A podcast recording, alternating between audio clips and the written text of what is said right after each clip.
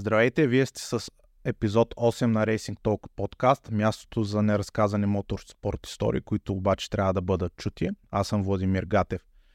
Днес на гости ми е едно момче, което мога да кажа, че смело преследва мечтите си и за голяма радост ги постига. Той не е автомобилен състезател, не е навигатор, не е организатор, не е съдия.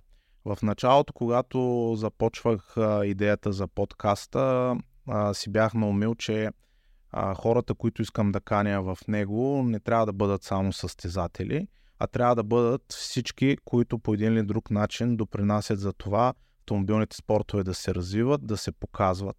Затова в Racing Talk ще виждате много истории на хора, които не се състезават, но са пряко замесени в това автомобилния спорт да съществува и да се развива. Както споменах, днешният ми гост е именно едно такова момче. Той е фотограф, започнал от Русе, но с много труд и упорство е достигнал до едни от най-големите шампионати в света, включително и Формула 1. За това как един човек с много труд и постоянство успява да стигне от писта Русе, да снима писта Русе, до това да снима най-известните автомобилни състезатели от Формула 1. На гости днес ми е Георги Тодоров – Жоро, благодаря ти, че си тук. Благодаря ти, че прие поканата и успя да дойдеш до Варна. Както казах, ти си човек, който поне за мен сбъдва мечтите си от това, което виждам в социалните мрежи, това, което пускаш. Преди няколко дни спечели една много престижна номинация да си в топ 10 на младите журналисти в Европа с една твоя снимка. За това ще си поговорим малко по-късно. Но кажи ми от къде започна всичко, откъде започна любовта ти към фотографията и специално към спортната фотография и автомобилите? Здрасти, Влади. Първо да ти благодаря за поканата. А, изключително чест и привилегия за мен. Аз по принцип а, мястото ми е зад камерата, не пред нея, така че ми е малко неловко, за което моля всички, нали, които ще го видят, това да ме извинят. Радвам се много, се видим след толкова години и толкова промени в моя живот, специално в твоя също. А, ще се радвам много наистина да си поговорим следващите минути за, за всичко, което се случва през тези години. Ами, как се случи всичко с фотографията? Доста, ам, доста странно започна. Не беше планувано въобще. Мисъл такъв аз а, правил съм някакви снимки с телефона, обработвал съм с някакви приложения, които всички, нали, които са имали смартфон, ги знаят там. Snapseed, Ретрика, Нали, въобще не е ставало дума някога за Lightroom, Photoshop и така нататък. Та имах а, 2014 година имах една злощастна връзка с една девойка, която ме вкара в много тежка репресия. И тогава бях ходил на психолози и така нататък и те ми казаха, че трябва да правя това, което обичам. Обаче на мен ми беше много трудно, защото аз обичах колите. Това беше целият ми живот. В смисъл, аз съм израснал покрай писта, нали, баща ми е много в а, моторния спорт, правил и коли, защото той беше механик, нали. И, и винаги съм бил, аз от буквално от няколко месечно бебе съм бил покрай състезателни автомобили и, и живота ми беше между тръбите. Аз винаги, като сме били там, той ме е слава да сядам по лани, това, това, снимки. И, и имаше един период, в който бях се поучуждил малко, бях покрай нали, моторите, това, това, но това е, нали, ще стигнем до там. Но това беше идеята, нали, той ми каза, ми ти трябва да намериш това, което обичаш. И аз му казах, ми аз обичам състезанията, ама нямам пари да си направя състезателна кола, нямам пари да състезавам, нямам пари да съм въобще край тях, освен като зрител. И тогава, нали, приключиха нещата с тази девойка, аз преоткрих себе си по някакъв начин и тогава ам, сегашната ми приятелка, с която сме заедно вече повече от 8 години, ам, имаше един, нейната, нейната майка имаше един супер зум фотоапарат, който тя мъкнеше наляво надясно, като има пълнолуние, снимахме луната с него. Ето я приближаваше толкова много, че се виждаха кратери и това, това. И аз казахме, то тогава беше точно писта Русе, беше две седмици преди да завърша училище, значи съм бил 12 клас. А, и това смело мога да кажа, че беше най-трудният период в живота ми. И всички ми казаха, нали, ти трябва да не се отказваш, трябва да продължаваш, нали, всяко зло е за добро. Аз тук в такава ситуация изобщо не мога да си помислиш, нали, че нещо някога ще се оправи. Ти си изгубил надежда, мислиш някакви неща. И, и тогава тя взе нейния фотоапарат и отидохме заедно на писта Русе. И аз направих някакви снимки, си спомням. Аз снимах всяко състезание. Имах си такъв обикновен фотоапарат, тип сапонер, както им казват. Снимах всяко състезание, но не нали, качвал съм си, но тогава направих много снимки. Наистина много снимки. Няма да забравя. Тя даже още до днешен ме базика, като имам някаква по-цветна снимка, ми казва, пак си пуснал режим супер ярко, защото тогава го бяхме пуснали. Това беше един канон. И бях направил, бях качил, ти може да ги видиш във Фейсбук, има албума а, от Писта Русе още от събота. Бях тагнал пилотите, които познавам. Мгм. И няма да забравя, а, качих албума, може би в 11 вечерта в събота, след квалификациите. Тогава Писта Русе мисля, че беше точно годината, когато поставиха рекорд. Мисля, че бяха близо стотина коли. Много коли бяха, наистина. Много пилоти, беше супер. Имаше истинска конкуренция, всеки клас беше както, както се му е реда. Така качвам и на другата сутрин се събуждам и видях, че има над 100 споделени албума, около 600 харесвания имаше, спомен, трябва да видя колко бяха точно. А, но много хора ми бяха писали да питат дали ще снимам пак. И при което аз, нали, аз знаех за, а, за LabPG, знаех за Apex, нали, следях им техните снимки и даже имаше в, а, в моя бум качени някои от техните фотографии, които снимах. Като аз нали, правих снимките и си мечтаях, бе, някой ден, ако мога, аз да съм това, нали. Но тогава, дори докато съм правил тия снимки, не ми беше минало през ума, че аз един ден ще съм този човек, който стои там реално. Та си казах тогава, ние сутрин, аз няма как да не снимам. И почнах да правя някакви неща, просто показах състезанието така, както го вижда един зрител. Да. И това беше интересното. Пак събра много, един куп харесване, един куп контакти. Почнаха, то тогава, си спомням, писта Велико Турно още съществуваше. Беше няколко седмици след това. И много хора бяха ме питали, а, ти ще дойдеш да снимаш следващото състезание. Обаче аз тогава не си спомням защо нямах фотоапарата. И успях да го взема от на приятелката ми майка й. И го снимах с телефона. Бяха чули някакви снимки, т.е. естествено нямаше да, защото тогава телефоните не бяха толкова добри. И като видях какво се случи, тогава след бала си аз бях събрал, нали, имах някаква представа да говоря. Ако събера някакви пари, исках да си купя първата кола. Мгм. Това беше идеята, нали? Защото знаех, че това ще ме направи щастлив. Бях, държах се към плана. Да. Стрикно. Обаче си казах, бе, то, това май ми хареса. Аз се замислих много и без да казвам нищо на нашите, на никой, просто отидох един ден в, в една верига магазини и без да проучвам, без нищо, просто чух да видя какви апарати имат Мгм. и долу-горе прецених какви пари ще ми стигнат и беше, мисля, че 800 лева си купих а, първи апарат, беше един Nikon Мгм. а, D3300, нещо е такова беше. 33D, не си спомням, нещо такова беше модела. Той сега вече се излезе, може би 7-8 по-нови, това беше преди 8 години. И, и така почнах с някакви хоби снимки. Тогава, понеже баща ми е много близък с, а, с Боби Григоров и с. Майя Расанова, а, та той беше говорил с тях през задната вакансия да, да почна да работя при тях. И се занимавах с тях. Те имаха студио, Майя почна да ме учи на фотошоп, така и така. През това време, през свободното си време с нови апарати снимах на приятели коли. То в Руси имаме един полигон, където правят... А, Да, където- не съди се сещам. къде- да, там правят някакви... ДЗС или нещо да, точно такова. така, да, да. И почнах да снимам там, правих някакви неща. Аз имах един приятел тогава, а, Мартин се казваше, той е много насветна нали, на, на настройките на апарата, тук е така, това ще направиш, после на обработка. Той ми каза нали, за Lightroom, за Photoshop. А, и, и полека, полека аз почнах да навлизам в нещата. Докато един ден, си спомням, беше август месец, бях си в офиса при Боби и, и му звънна телефона. Трябваха му, а, те се гласяха за някакво рали тогава. Мгм. Той ме помоли да му подготвя някакви снимки за тениски, такива, за, за фенове или не си спомням за какво беше, дали за екипа целия. Обаче нямахме подходящи снимки. И той звъна на Любо Асенов Ага. и, и си спомням, че той, Боби, по принцип не стоя на място, като говори, той върви, нали? И си спомням, че го чух, като казва, абе, тук при мен има едно момче, където снимам. И доста добре се справя, нали, ходи да снимам Майя, защото Майя Русанова тогава караше ги да. И казах, бе, ходи да снимам Майя там като тренира и много се получиха снимките. Ако, ако имаш интерес, нали, мога да ти го пратя на следващата сцена, да го вземем с нас, да поснима, да видиш, ако ти харесва, ако ще ти върши работа, защото знам, че нямаш никой в Руси. И Любо тогава му каза, нали, дай ми телефона да, да говоря с него и си спомням, нали, че се представи, каза, нали, можеш да дойдеш на Рали Сливат. Ага. Нали, 2015 година и аз а, вече бях в ступор, защото аз никога не съм имал, нали, аз тръгвам като човек от, от нищо, смисъл такъв, аз съм си израснал на село, наши са разделени, не съм имал, нали, смисъл, ходил съм до Русе, буквално само за състезания и така нататък, с баща ми. И, и никога не съм имал допир до някой по-сериозен, нали, аз Да. бях наясно, че Лап е най-голямата спортна фотографска агенция в България. Знаех какво правят, знаех кой е Любо Асенов. А, тогава, спомням, бях пратил покана за приятелство отдавна, защото знаех, че единствения българин, който снима Формула 1, а на мен това ми беше ултимейт нещата. Вече Да. почнах да се занимавам с фотографията, си казах, че аз няма спра, докато не стигна до Формула 1. Това беше. Формула 1 гледам на две годишни. Да. Това ми е наистина най-дълбоко сърцето. И, и майка ми, баща ми също и те гледат. Цялото ми семейство гледаме нали, всички заедно, така че аз съм много дълбоко свързан с този спорт. И та Люба Сенов каза, ела, нали, на, на, на Сливен, ако нали, можеш за целия уикенд, обаче аз нямах ресурс първо, второ, нали, трябваше да работя, въпреки че Боби е на състезание. Така се разбрахме. Той ми каза, му отиш само в Саута.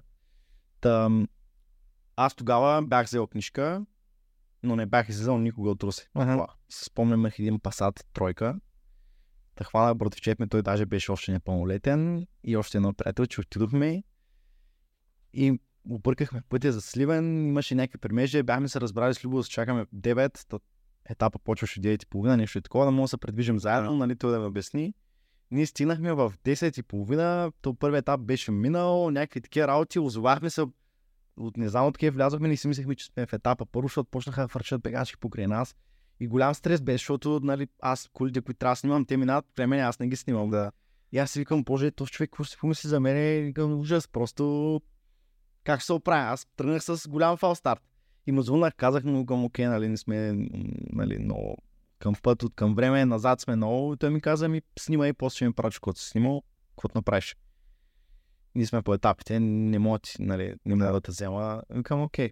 И отидохме, намерихме някакво място, гледахме там, то ралито не е като писта да можеш да обиколиш цялото. И ходиш, нали, отиваш, спираш някъде, където можеш да спреш като фен и снимаш.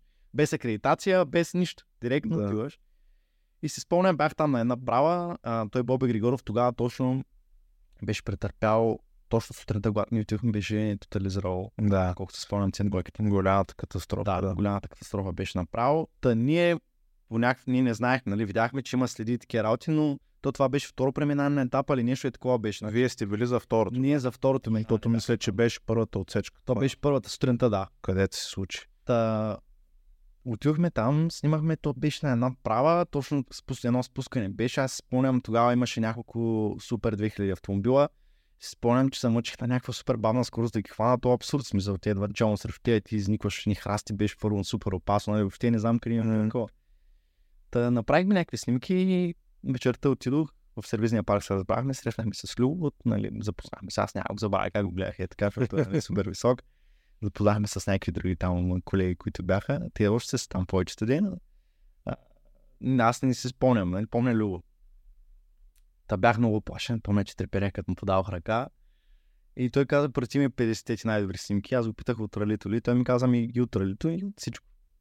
Та аз вече нямах търпение, веднага оттам газ, даже не, не бяхме яли към Русе, веднага седнах, го работих. Бях направил един кадър а, с, едно, с едното от митсубищата на турските пилоти. Бяха го изтървали точно, ние бяхме на едното от месата обособени за публиката, беше като изкуствен шикан бяха Ага. направили. Та той се хлъзна, аз имах на много бавна скорост и се вижда като едно перде голямо такова от камъни, което Да. връхлита колата. И кадъра беше наистина хубав. Та пратих му снимките още вечерта и Любо така и не ми отговори. Мисъл, той не ми отговори и може би месеца нещо. Аз няколко пъти бях писал и вече усетих, че ставам досаден и си казах, окей, нали.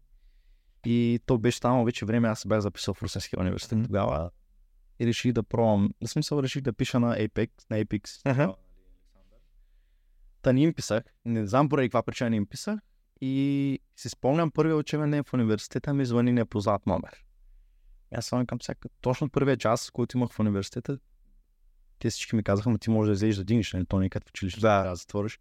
Аз излязох, бе, така и така, аз съм Любо Асенов, спомняш си, нали? Да. В Русе имате нова спортна зала. На как си с баскетбола? Аз съм тренирал много години баскетбол, нали, откакто си дойдох в Русе въобще, нали, откакто се преместих в нашите. Тъй този спорт също ми е на сърце. И ми каза, бе, голям турнир ще има с български отбор, искам да снимаш всички мачове, ще ти платя там, какво ми каза, 400-500. Нямам грам спомен, за 3-4 дни беше турнира. И аз съм вече, вау, ама аз ще изкарам пари с фотоапарата, нали? Да. Те изкарам тази сума, реално го избивам половината. И почва да си мисля някакви неща. И в същото време ме обля някаква много голяма стресова вълна. Да си казах, аз хубаво приехам аз, като не съм снимал никога баскетбол. Нали, играл съм, знам какво правят, знам как се случва, нали всичко. Обаче нито познавам някой, нито нищо. И той не ми даде никаква информация. Тогава просто да. пита, мога ли, не мога аз се съгласих. Та така почна всичко с баскетбол. Нали? Аз му казах, че ако ще снимам за лап, искам да снимам мотоспорт и нищо друго. Uh-huh. Нали, съгласен съм да снимам други неща покрай мотоспорта, но основно исках мотоспорт, защото знаех, че те творят чудеса. И му казах, че аз няма спра, нали, докато не снимам Формула 1. И тогава така почна всичко. Снимах този турнир, справихме се, той ми даваше някакви насоки, въпреки че той, и той беше някъде някакво събитие.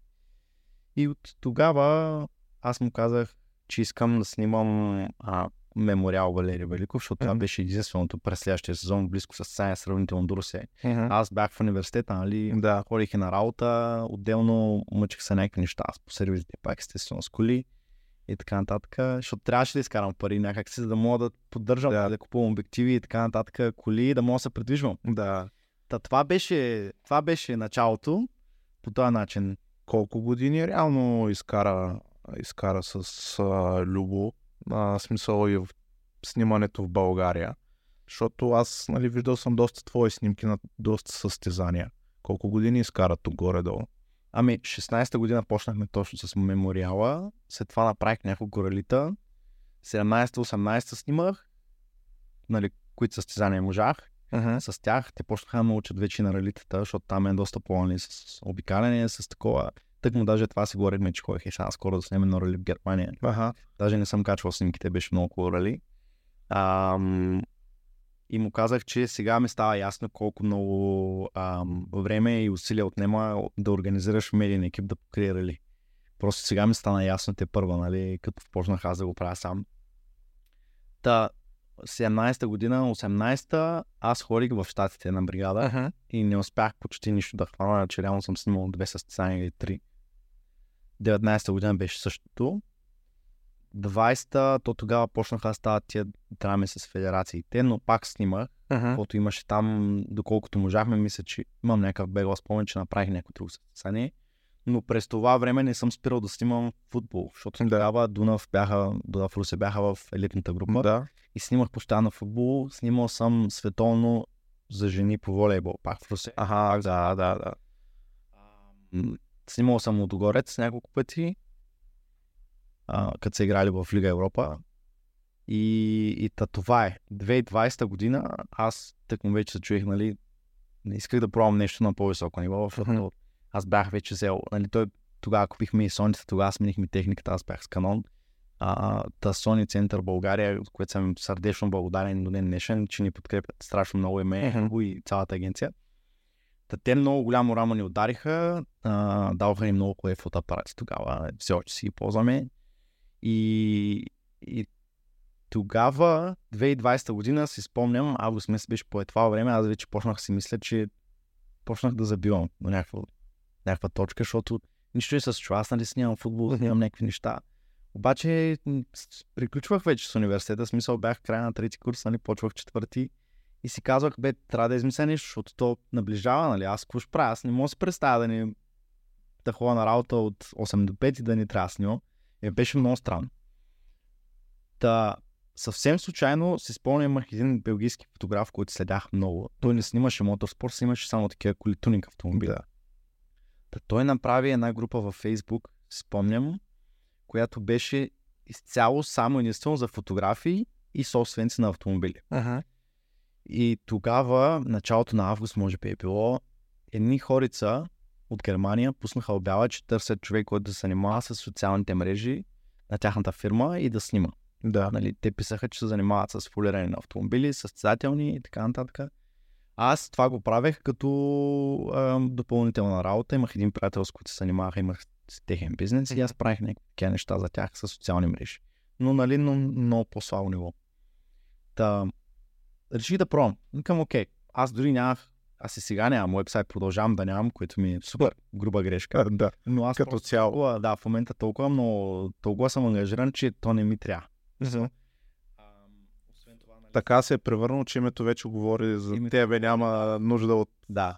вебсайт. Да. И освен това, то социалните мрежи са на такова високо ниво в момента, че то всеки като му трябва нещо, като се опита да, влиза да търси там. Отваря, отваря и намира. Да, тогава, нали, Инстаграм ми беше портфолио. Ага. То тогава си беше, нали, нямаше ги тия видеа, беше си само платформа, само снимаш както си трябва. Да.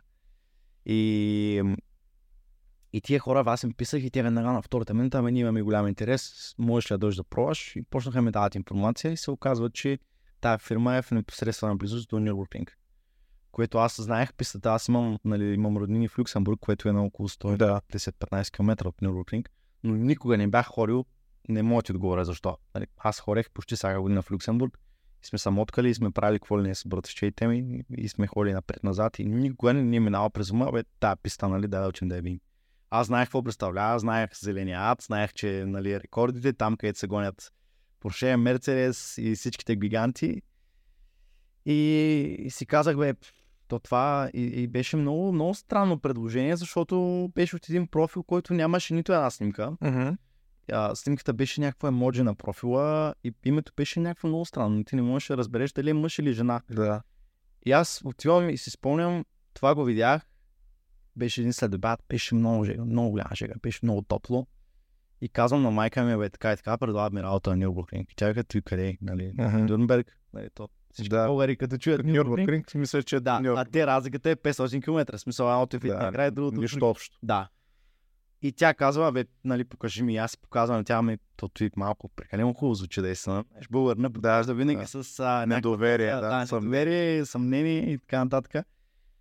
Бе, викам, истинско е, нали, пращат ми снимки, клипове, виждам, нали. Добре, това мъж ли е или жена? Викам, не знам. Ми, супер ми неудобно Да. да. да питам, нали, защото Да. те един вид, нали, ма проучват, сега искат да знаят, нали. И така го измислих, че ще летя до Люксембург. Мгм. Ще видя, нали, роднините и ще ги помоля да ме закарат, Да. за да се уверят, че е истинско. Та разбрахме се с тях за две седмици да пробвам. При което аз отивам и виждам, че нали, реално човека беше жена. Нали, тя ми каза още началото, нали, така е, така, ти ще работиш фотограф, но да знаеш, аз не попавам на абсолютно никакви снимки, не обичам. Викам, окей. Но бях много скептично настроен аз до момента, в който не видях нали, голямото лого червеното, където пише на Nürburgring, с сумати коли, наредени, Да. чакаш, че на опашка да се снимат. Там вече треперех, защото Да. знаех къде съм.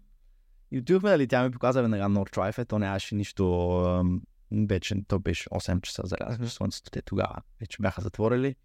И аз спомням, бе, не, това беше реално първата истинска, истинска писта, която видях, нали, защото аз съм ходил в Румъния, съм снимал Да. да. на мотор парка, но не съм бил на писта Дракон никога. Нито на Серес, нали, снимал съм каквото се сече в България, но не съм ходил никога на писта Дракон, което на всички им става, бе, нали, ти си обиколил целия свят пистите, пък Да. не си стъпал По-добре. Да, По-добре. а, Румъния, нали, до Букурещ, която е писта, това беше единствената писта, на Да. бях ходил. И, и тогава отивам. Те тия хора, нали, още от първия ден аз бях свикнал, нали, от лап, веднага бързо обработвам, снимам, обработвам всичко. Та направих някакви кадри още от първия, първия ден и те някакви, ами, ние сме готови, нали, предлагаме ти ето договор на масата. Искаме да останеш. Мисъл, А, ако може да не се прибираш. И аз съм такъв в някакъв парадокс. Аз съм, нали, ама аз как ще кажа на нашите, че оставам, защото ти тайно се надявам да Да. оставам в България, нали? Да. Макси, нали? А, а тогава ние година реших да не си търся работа и реших изцяло на фриленс да го карам Да. лято. То беше тогава с COVID вълната. Та, нали, като бяха хлабили мерките, аз ходих по едни басейни, снимах някакви неща. Мгм. Изцяло правих неща, които изобщо не са ми доставили кеф Да, но но пък са ме сблъсквали с ситуации, в които съм израствал като Да. личност. И сватби снимах тогава, каквото се сечеш, наистина, сега не мога да фанеш да снимам сватба, да. просто нямам наистина. Е, вече няма нужда да го правиш. Да, да. Та, отивам там и тия хора, ами ние сме готови, ние не сме виждали такъв талант като тебе. Аз съм, не мога да повярвам какво чувам. Мгм. Мисъл, аз знаех, нали, че реално наистина имам някакъв талант още от тук в България, защото той Любо нали, му подкрепяше и Да. да. нали, продължавахме напред. И, и тогава му звъннах, си спомням, защото те нашите бяха, ами какво да направиш, какво да решиш, ти си знаеш. Да. Отивам и дърпам се настрани, звъня на Любо. Той и той ми каза, бе, наистина ли? Викам, да. Той вика, човек, оставай. Изобщо, нали, не се връщай повече в България, нямаш работа тук. И аз стоя и, ама аз как, приятели, това, онова, нали, живял съм в чужбина, нали, в Америка, Да. това, онова, но с приятели. Аз му казвам, как да отида да почна изцяло на ново, то това е лудост. Смисъл, Да. да. аз отивам сам, нали, даже и приятелката ми не може да дойде, защото ние сме четвърти курс в университета. Да. Аз му казвам, ми университета как ще направим? Той вика, ти ще намериш начин. Ти винаги намираш начин. Мгм. Вика, дори колко пъти, нали, обърквал си пътища и снимки и това, онова, и винаги изкарваш нещо, с което се оправяш, нали, нещо, което никой друг няма да види. Да. ти ще се оправиш. Той каза, аз съм сигурен в тебе, дори ти да не си вярваш, аз знам, че ти ще се оправиш. И аз съм си викам, бе, те даже нашите не ми вярват толкова, колкото той човек. Mm-hmm. Та тогава разбрах, че имаме някаква по-специална връзка с него. И, и реших да приема. Обаче ми казах, трябва ми някакви месеци да се побира да си оправя живота, да си подготвя деляко, нали? Събера някакви пари, защото то, нали, квартири, това, това не става е така. Да, днеска за утре Освен това, да, а то не е някакъв голям град там. Те, писата е там, но тя минава през 4-5 села, около които, нали, цените са зверски, ако да живееш. Реално самия живот е ефтин, но Да, да живееш е скъпо, защото е туристически град. да, дига са, Е, дига да. са заради пистата. Все едно да трябва да живееш във Варна, да си търсиш квартира, същата работа. Е, Да. е скъпо, особено ако си търсиш нали, по време на сезона квартира. И си спомням, тогава успях да, нали, то университет тогава бях, бяха ни пуснали онлайн и аз им казах, абе, вие, нали, съгласни ли сте да бъда онлайн, нали, да съм с едната слушалка в, в ухото, да слушам лекциите, нали. Та преподавателите ми тогава, на които сърдечно благодаря също, нали. Те тогава също помогнаха, Мгм. казаха, нали, няма проблеми, ние ще помогнем, с какво трябва, ще получиш всички материали, да можеш да си четеш, когато не си на работа. Трябва да продължиш. Трябва да Това е- продължиш. Това е много хубаво. Прекъсвам те тук само, Да. защото реално от... Айде, нали, Любо ти е познават се, нали, близък е, обаче и той, нали, смисъл семейството те подкрепя, ама един страничен човек реално ти дава Да. а, как да кажа, тласъка да, да го приемеш, а пък хората в университета те подкрепят допълнително, за да, за да не си Да. нали, изпуснеш образованието, обаче в същото време да си преследваш Да. това, което си решил, което е супер яко, защото в днешно време не знам колко много са примерите за това. Все някой гледа нещо негативно, а не, нали? А пък тези хора безрезервно, нали? Не само, че те подкрепят, ами търсят начин как ти помогнат, за да стане. Което е много яко. А те наистина, аз даже като, сега като ги спомена, се сетих, а, бях втори курс и понеже ходих нали, в татите на бригади и това онова, бяхме си отделили време да пътуваме и от моторния спорт. Та те ми предложиха един ден, му бяха дръпнали за една лекция. Понеже аз учих а, на технология на управление на транспорта. Мгм. Аз съм инженер сега. Да. бакалавър съм. И, и те ми казаха, абе, на тебе много се получават нещата. Дай да направим една изложба в университета. Mm-hmm. И аз съм нали такъв, ма как, нас, нали? Снимките ми са, нали, всички Да. да. знаят, всички ги споделят, тук, нали, моторния спорт всеки ме знаеше вече, обаче аз съм, нали, ма как пред всички, нали, пред декана, пред всички ще предавам изложба с мои снимки. Да. Та това го организирахме в някаква, с някаква много бясна скорост, защото имаше, а, там имаше една топла връзка между двата корпуса, където имаше вариант да го направим. Та получи се много интересно. Мгм. Наистина те много подкрепиха тогава, всичко направиха. Аз платих само нали, всичките разходи. Та го направихме много готино. Тогава дава първото си интервю в живота. И ме беше супер странно, няма го забравя, че сега скоро го гледах. Си викам, боже, аз колко съм направил. Бях се оглавил, говоря някакви пълни глупости. Всеки започва от някъде. Да, всеки трябва да започне от някъде. Та тогава те ме подкрепиха, повярваха в мен и ми казаха, нали, ти продължаваш. Да. Продължаваш напред, ние ще направим всичко възможно. Нали, ако трябва, нали, дори да не успееш да се явиш на някой изпит, ние ще помогнем, нали? Ще, ще се явиш онлайн, ще направим някакъв компромис, ще пуснеш декларация. Супер. Та тогава просто короната аз спечелих страшно много от това цялото нещо. Защото първо успях да се науча какво е да работиш за себе си. Ага. Нали, той любо ми каза, нали, ти работиш за лап, нали, но действай сам. Нали, аз никога няма да огранича, ако имаш възможност за по-добра работа, действай. И тогава ми каза, нали, окей, заминаваш. И това е положението. В смисъл, нямаш работа в България, нали, ние с АФБ не работим, така че ти моторен спорт в България няма да снимаш.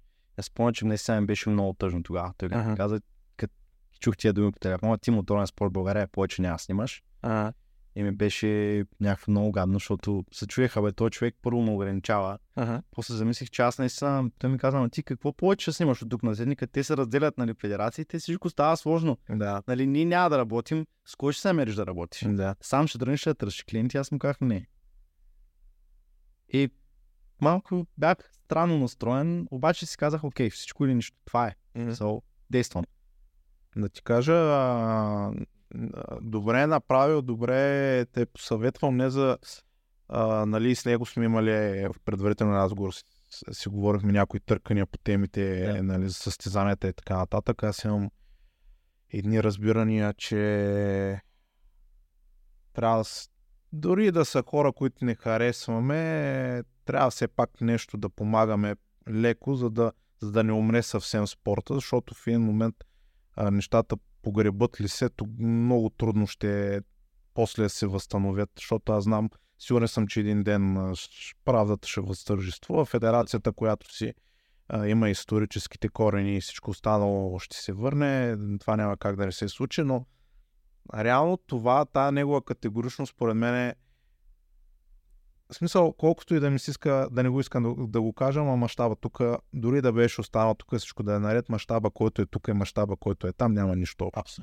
И в смисъл, а, човек, оставяйки си в зоната си на комфорт, нали, да си снима тук познати състезания, познатите хора, стигаш до едно ниво, което ти сам каза, че си Да. го стигнал и си го осъзнал и, и до там. И така че това, това ограничаване, нали, образно казано, реално пък теб те изстрелва вече за съвсем друго Да. нещо. Да влезеш в друга орбита. Абсолютно. Но той е минал през това още преди много години и той знае. Аз след това беше единственото, което ме успокояваше, нали? Защото, нали, ние реално сме се виждали по състезания, говорили сме много по телефона, но не сме били, нали, близки, примерно да сме първи приятели. До тогава. Обаче си казаха, бе, той човек е минал през това, аз ще му се доверя. В смисъл, кой каквото и да ми казва, аз ще му се доверя на него, защото просто виждам, че той е успял. Нали, щом той е успял, и аз ще успея. Мгм. Това си казвах. Нали? Това ми беше мотивацията. И главата долу, яко работа и си казах Формула 1, това е крайната цел. Да. Колкото и години да, да, да отнеме, дори да не е с лап, с каквото и да е, нали, стигаме. Няма начин. И отидох там, започнах а, в Нюрбург, нали, на Нюрбургринг, започнах работа за тия пичове и беше супер тегаво. А те реално с какво се занимават? Имах а, такова като ателие за фулиране на автомобили. Аха. А тяхната история пък е много интересна, защото те са а, холандец и белгийка. Той е семейен бизнес, реално Да. погледнато. Обаче те са винаги били в стенс културата, такива стенс автомобили, Вьортързе, които, нали, хората, които са под тунинг, Мгм. а, в тунинг обществото, те го знаят. Той е фестивал, той е основно за Volkswagen Audi и така нататък е бил в Австрия, нали, на едно езеро се събират. Та те оттам почват да продават стикери. Аха. Това е, нали, а, идеята, като то става все повече, като една снежна топка с търкара. Да. Аз даже в интерес на истината съм си написал курсовата работа накрая, а, не курсовата работа, на дипломата работа съм си написал на като завършвах университета за тях. Аха. С всичко, нали, а, как върви целият сервис, цялото ателие, колата къде влиза, с пълни детайли Да. всичко. Имах шестица на... Не, петица извърх. Да. Но въпреки това се справих наистина много добре и те бяха много чудени как нали, нещо такова. Аз бях с единственото такова предложение нали, за дипломна Да. малко по-различно. Те тия хора, а, аз начало се вълнувах много. Мгм. Тих там и няма забравя първия ден, като влязох, имаха Кайман GT4, най-новия. Имаха някакви други коли, които аз седях само и те, те някакви, ма ти ако искаш, мога да отвориш да седнеш, нали, да видиш колата. И аз сядам и няма забравя в GT4 как имаше един контролен панел с копчета на волана, някакви копчета, и аз съм някакъв баси. Тя някакви пали, пали, нали, запали да чуеш поне. Само как ще паля тази кола? Тя нали струва стотици хиляди, нали? Как ще я бутам? Ще сядам на някой колата, това е супер, нали? И така, и те ми казаха, нали, бяха направили специален офис за мен с някакво супер нали, модерно оборудване. Ми казаха ми, това е твоето място, сега ще тук включваш си лаптопа. И аз чух буквално с един апарат с два обектива и с един лаптоп. Нищо друго нямах. И той Любо се ми каже, бе, спести пари за това, за онова, това ще трябва, онова ще трябва. Аз съм някакъв, ама Любо, аз съм дошъл тук сам с празни джобове, буквално. Мгм. С- Не се спомням с 500-600 евро да съм отишъл, нали? Да. Аз чаках първа заплата да се намеря квартира. Там бяха едни драми, та отне много време. Приятелката ми през това време, през това време тя беше в България, бяхме разделени. Бях напълно сам. Никакви да. приятели нямах. Напълно сам самичък срещу света. На непознато място, нашите постоянно са натръни, защото не знаят къде съм. Да. Аз обичах много да пътувам. Те знаят, че се оправя, знаят, аз говоря нали, свободно и немски, и английски. Нали, учил съм и френски. И знаеха, че се оправи, някак си им даваше отеха, че Да. леме в Люксембург, но те така и не дойдоха да ме видят. Смисъл, Да. аз винаги съм си бил сам. Та, почнаха нали, ни премеждия с, с тази фирма, те почнаха ме ограничават. Той Любо казваше, бе, ти качваш снимки, ама то никъде не беше твоето име. Що така? Мгм. Защото лап винаги са ни акредитирали като Да. фотографи, винаги си е пишал. Пише си лапно, Копирайт. пише име, името на фотографа. Да, да. И аз един ден седнах и говорих с тях и те казаха, ами, сори, ама ние ти плащаме нали, месечна заплата, твърда заплата, ние те, нали, едва не ти живееш заради нас. Ама купуваме, не изцяло ти купуваме авторските права, това е положението. Да. Писал в договора. Като аз изобщо не съм погледнал договора, че Да. има нещо такова. Да. После погледнах и му казах така и така. И той вика, ма ти си луд. Аз му казах, Любо, аз за първи път съм чуждестранен договор Мгм. и нали, изобщо не съм предполагал, че може да го има като някаква клауза. Та казах, нали, окей. И постепенно, постепенно почнах да качвам снимки, които не ги ползвам за тях, Да. да си ги качвам в моя си профил, така и Мгм. така, лека по лека. Та нещата пораснаха, почна и аз, както тях, да се търкалят, Мгм. търкаля снежа топка надолу по вера. И реших, че година и, и малко по-късно, че е време да следваща. А те ме пращаха да снимам клиентските отбори, които облепяме автомобилите.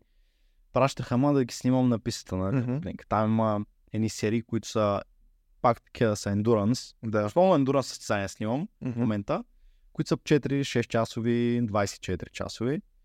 И ходих там да снимам един отбор, който те после, нали, защото аз им правих техните социални мрежи, те виждаха колко много вървят нещата. Да. Аз не мога да кажа, че съм вършил някаква вау работа, просто си върших работа. Да. Нали, давах всичко себе си, но факта, че бях сам, ме оставаше изцяло фокусиран върху работата и се справях добре. Нали, вече като приключих университета, като завърших, тогава бях изцяло нали, към това.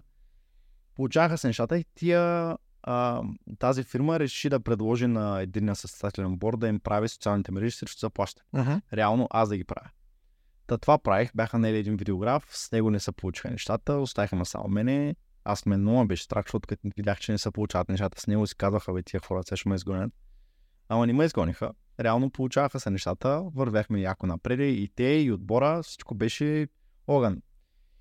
Та намериха още няколко фирми и тогава вече почна да става много тежко за мен, защото нали, аз снимах някакви зверски неща. В смисъл, снимал съм буквално коли, които са пет произведени, аз снимам една от тях. Нали, примерно снимал съм на един легендарен отбор Формула 1, Зак Спид, така те 70-80 Мгм. години се състезават. Та те са много известни в Украина Нюрбургринг с един Viper. Аха. Имали са един Dodge Viper, с който са спечелили няколко пъти. Та него го снимах и те не му оставиха една снимка да се кача даже. Което за мен беше супер голяма травма, защото снимам, нали, реално в България никой нямаше да знае каква е тази кола, за тях ще чужда Да. да. с състезателен Dodge Viper. Да. GT3. Обаче за мен беше нещо вау. За Да. пред реално в лоето им беше музея с старите боли Да. едно. И аз вече треперех всеки път, като тя там, даже не може да си спия водата. Такова изобщо не исках да спирам. И ме беше много тега в даден момент, че тия хора не ми дават изобщо, нали. А те го правиха това нещо с цел, просто защото конкуренцията там е много голяма. Между фирми за коли под найем и така нататък, те просто ме базаха, защото искаха да се задържа Да. ценяха ма, но аз това не го разбирах тогава. И Аз Да. ми тия хора, нали, те ме затварят. Да. Биват ми отгоре чуковете и край, аз нищо, нали, аз съм никой. Мгм. Аз продължавам да съм никой след една година. Да, направил си супер много неща, Да. снимал си супер много яки работи, обаче никой не знае за тебе, защото всичко излиза от фирмата. Да, аз съм, аз съм Фирмата и Да, до там, да. и до там. Та, в един момент спряха да ни дават и акредитация. За тези серии, защото те казаха ми, чакай малко, вие не сте медия, вие сте фирма за облепене на коли. Да, Що да ви даваме акредитация? да, Нали, вие сте направили там 3-4 състезания, това ви стига. да. И обаче аз нямаше как да спра, защото ние бяхме почнали вече да правим м, социалните мрежи на отбора. Та, аз трябваше да съм там. Да, Жив умрял, аз трябваше да съм там. Нали, на мен не ми стигаше, защото той не е някакъв топ отбор, който вървеше нали, в челото. Аз по телевизора не виждах изобщо какво се случва с тях. Да, да. гледам. И, и те решиха да пробват да ме акредитират и така се получиха да. нещата. Те ме акредитираха, аз почнах да ходя на всяко състезание, направих 24-часовото и там си спомням, имах някакви премеждия с акредитацията, беше някакво в последния момент ми дадоха. Бях в шок и ужас как фотографа трябва да облича такъв огнеопорен гъщериза. Да, С каска да бъде впетлена, нали, при тая жега. да, Си казах, тия са луди просто. Обаче изобщо не ми минаваше през ума, че тия коли ги зареждат до мен. Да, да, да, Тая жега, нали, те не спират 24 часа. да. Ако са запали нещо, изгарям, нали. Да, да, Сега ще- плисни ли, плисни Да. нещо край. Да, виждали сме много пъти такива инциденти. Та, запознах се с разни хора там и в един момент аз си казах, нали, това е положението. А, не мога да продължавам по този начин, аз трябва да вървя напред. Нали, дошъл съм, работа си е работа, обаче аз като личност трябва да, да вървя напред. Та имах тогава един колега, който работеше по часово при тях, Мгм. който беше пък а, менеджер в една фирма за коли под найем. Той ми каза, бе, искаш да дойдеш при нас? Ама състезателни коли по найем. Ми, не, А, нормални. Нормални коли за пистата. Нали, то, Ага. когато няма състезание, пистата винаги е отворена за коли под найем. Реално ти ако дойдеш, можеш да караш, имаш два варианта. Или да караш твоята кола, или да отидеш да снемеш кола Да. и да караш. Мгм. Нали, в определени дни от седмицата. Има си трак делове, има си тестове за новите коли, където Да. нали, те първа, защото всичко живо, което из... всяка кола, която излиза, е тествана на. Mm-hmm. So, даже включително и луксозни коли, като Mercedes G-класа, Maybach и така нататък. Всичко живо е странно. Ами хората си казали, тая кола оцелели на тази писта. Да. Значи, Значи, значи няма път, който да й се опре. Та, та така, започна, започнаха нещата, запознах с няколко човека и реших в един момент, аз много обесех, защото те им предлагаха и по-малко пари, работата беше много повече, Мгм. беше нищо свързано с снимки, нали? Беше офис работа на компютър, клиенти и така нататък. Но те пак много ми ценяха другите качества. Те ми ценяха това, че съм а, а, общителен, имам работа с клиенти, имам нали, а, много, много опит с работа Да. с клиенти и така нататък. И ми казаха, бе, ние сме готови на всичко, нали, ти вземем. Ако трябва, нали, ще имаш моменти, в които ще снимаш, ние организираме трактелове и така. Така ще ти даваме поле за изява. И ми даваха ми поле за изява, ама не толкова много. И нещата станаха много тежки. Аз работех месец там, но там като почне сезона ти има дни, в които си на работа, нали, от 7, но ти трябва да отидеш в 6. Да. И продължава на това нещо, докато час след като писта затвори, докато приключиш, докато върнат всички коли, докато опишеш всичко, не дай се Боже някой, ако има удар, Да. се случва често на нали, това е репутацията на тази писта. Просто оставаш до 9-10 часа, докато не приключи всичко. А, та 14-15 часа работиш за 1500-600 евро, не ти плащат овертайм, отпуска нямаш право да ползваш. Мгм. Лятото, та аз на почивка не съм ходил. И пропуснах това ми жертва много неща. Пропуснал съм много поводи на приятели, на близки. Мгм. Аз съм там, нали, приятелката ми беше до мен и това ми беше единствената отеха. Нали, Да. Даже нашите не бяха идвали до миналата година. Да. Всичко беше много, много, много трудно и продължава да е много трудно. Сега е още по-трудно в момента. Мгм. Ти още си там? Още съм там. Аха. А, всъщност не, не работя в тази фирма. Минаха някакви месеци и аз усетих, че, защото оговорката беше, да, окей, нямаме нищо против да снимаш състезания за себе си, но, Да не ти Има- вреди на работа. но да, трябва да не ти пречи, защото те знаеха, че пред тия положения на тя фирмата не работиш само единствено, когато има състезание. Да. А това е примерно през 2-3 седмици. Нали, а то на Nürburgring, на Nordschleife са предимно тия състезания. Да. Са и, и това е. Смисъл, Мгм. 24 часа. След това те не са всяка седмица. Те са 8 състезания в годината. Да. плюс нали, 2 за 24 часа е подготвителното. Останалото всичкото е на, на GP писта, Да. която е мъничка, но ние нямахме никаква работа там. Да. Съответно, като има DTM, като има някакво друго състезание, аз, Не може да снимаш. Да. аз забравях. Да. И тогава, когато сменях работата, имах един приятел, който тогава снимаше за Lamborghini. Мгм. А за Lamborghini той беше, беше фотограф Да. за тях. Той ми каза, е, ти, нали, що не вземеш малко по-сериозно нещата? Аз викам, колко по-сериозно? Защото аз не познавам нали, никой. Той вика, «Бе, аз работя за една агенция от тази година, Да. която прави книгата за състезанието на 24 часа, за GT Masters, за така, и така и така. Голяма агенция е с нали, минимум 5-6 фотографа са на състезание. Аз съм някакъв окей, нали? аз съм работил слаб. Това няма да ме е нещо не Аха. и той каза, искаш ли да пробваме да, да говорим? Ами аз съм, окей, даде ми имейл, аз писах имейл. Втората се повтори абсолютно както с Любо. Да. Не ми отговори. Втори имейл, трети имейл, никакъв отговор. И бях изгубил надежда.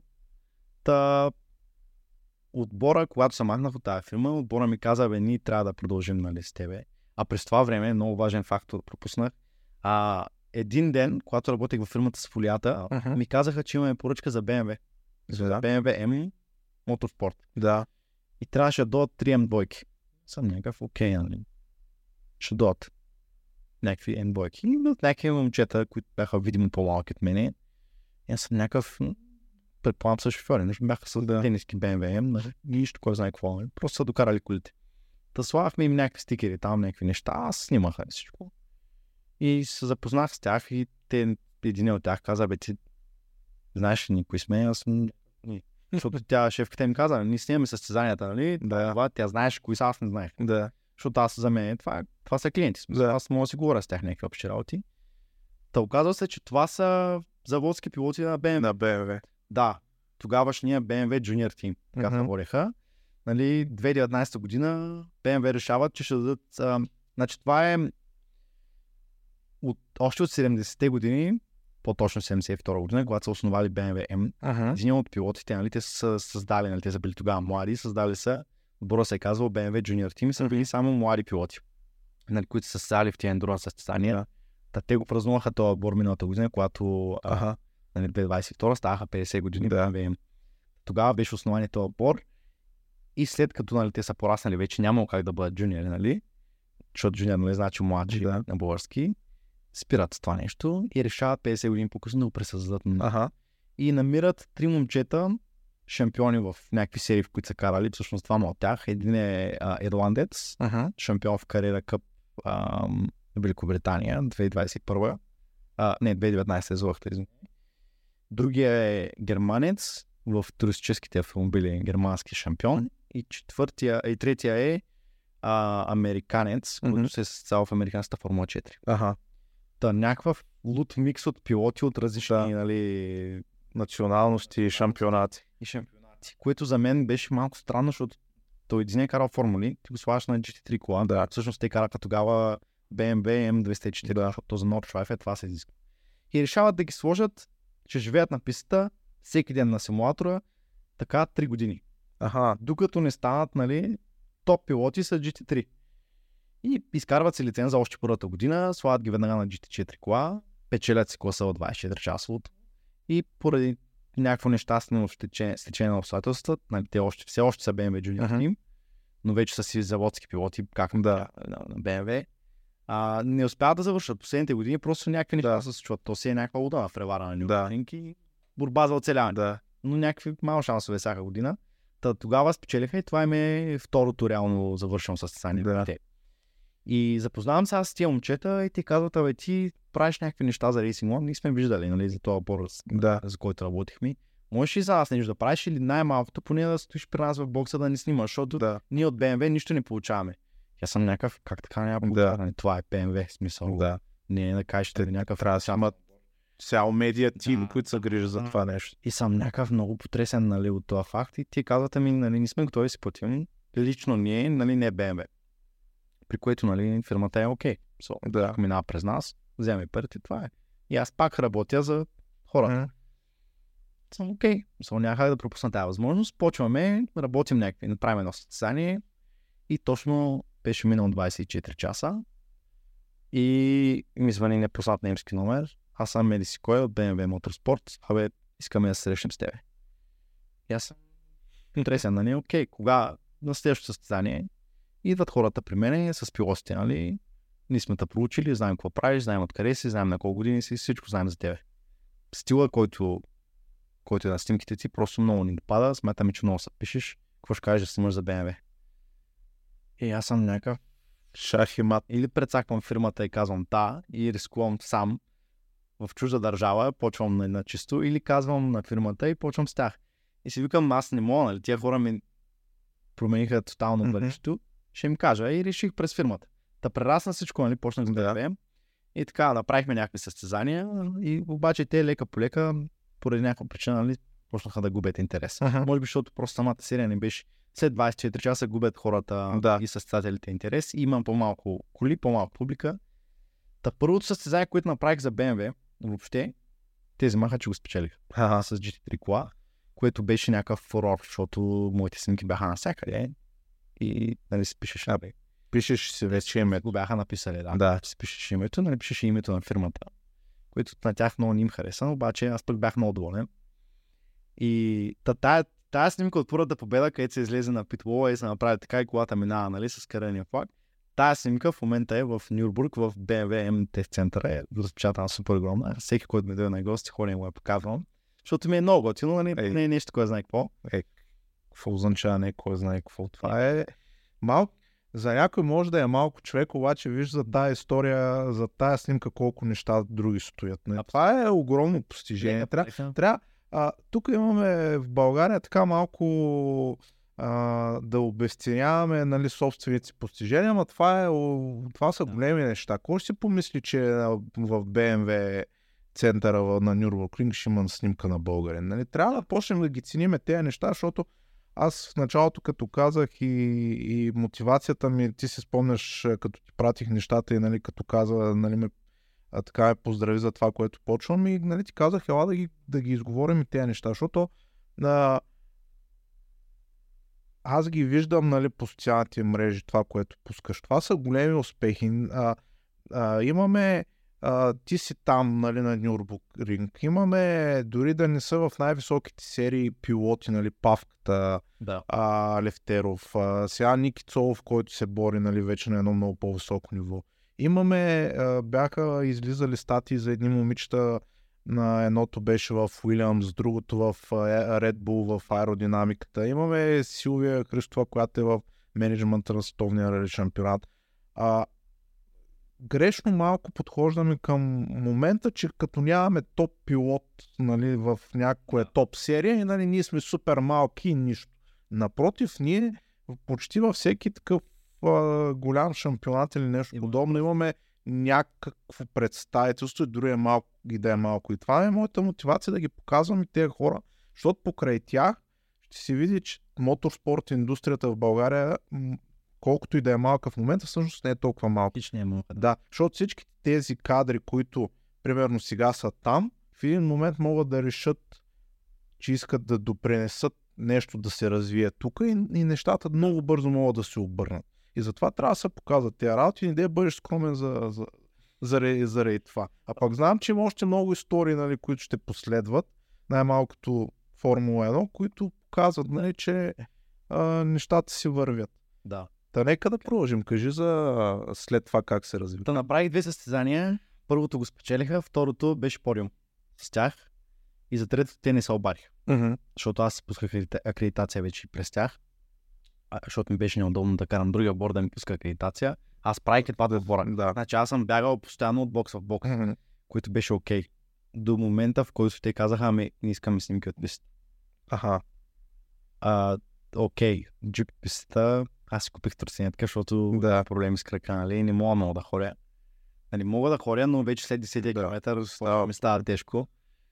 И, и си казах, да бе, ама тая тротинетка, тя е такава електрическа, обаче аз на Nord Drive не мога, трябва да ми Да. кола. А, Аз имах кола лична и 4 часа ми се струваха нищо. В смисъл такъв, аз така почнах да планирам състезанието, че снимам старта, летям на грида с тях, Mm-hmm. правят двата отбора, значи аз трябва да се разделя така времето, че да, нали, а на отбор прави и социални мрежи. Освен, че снимам, трябва да публикувам, нали, нон-стоп. Аз съм като залепен телефона в ръката ми, апарата в ръката ми. Mm-hmm.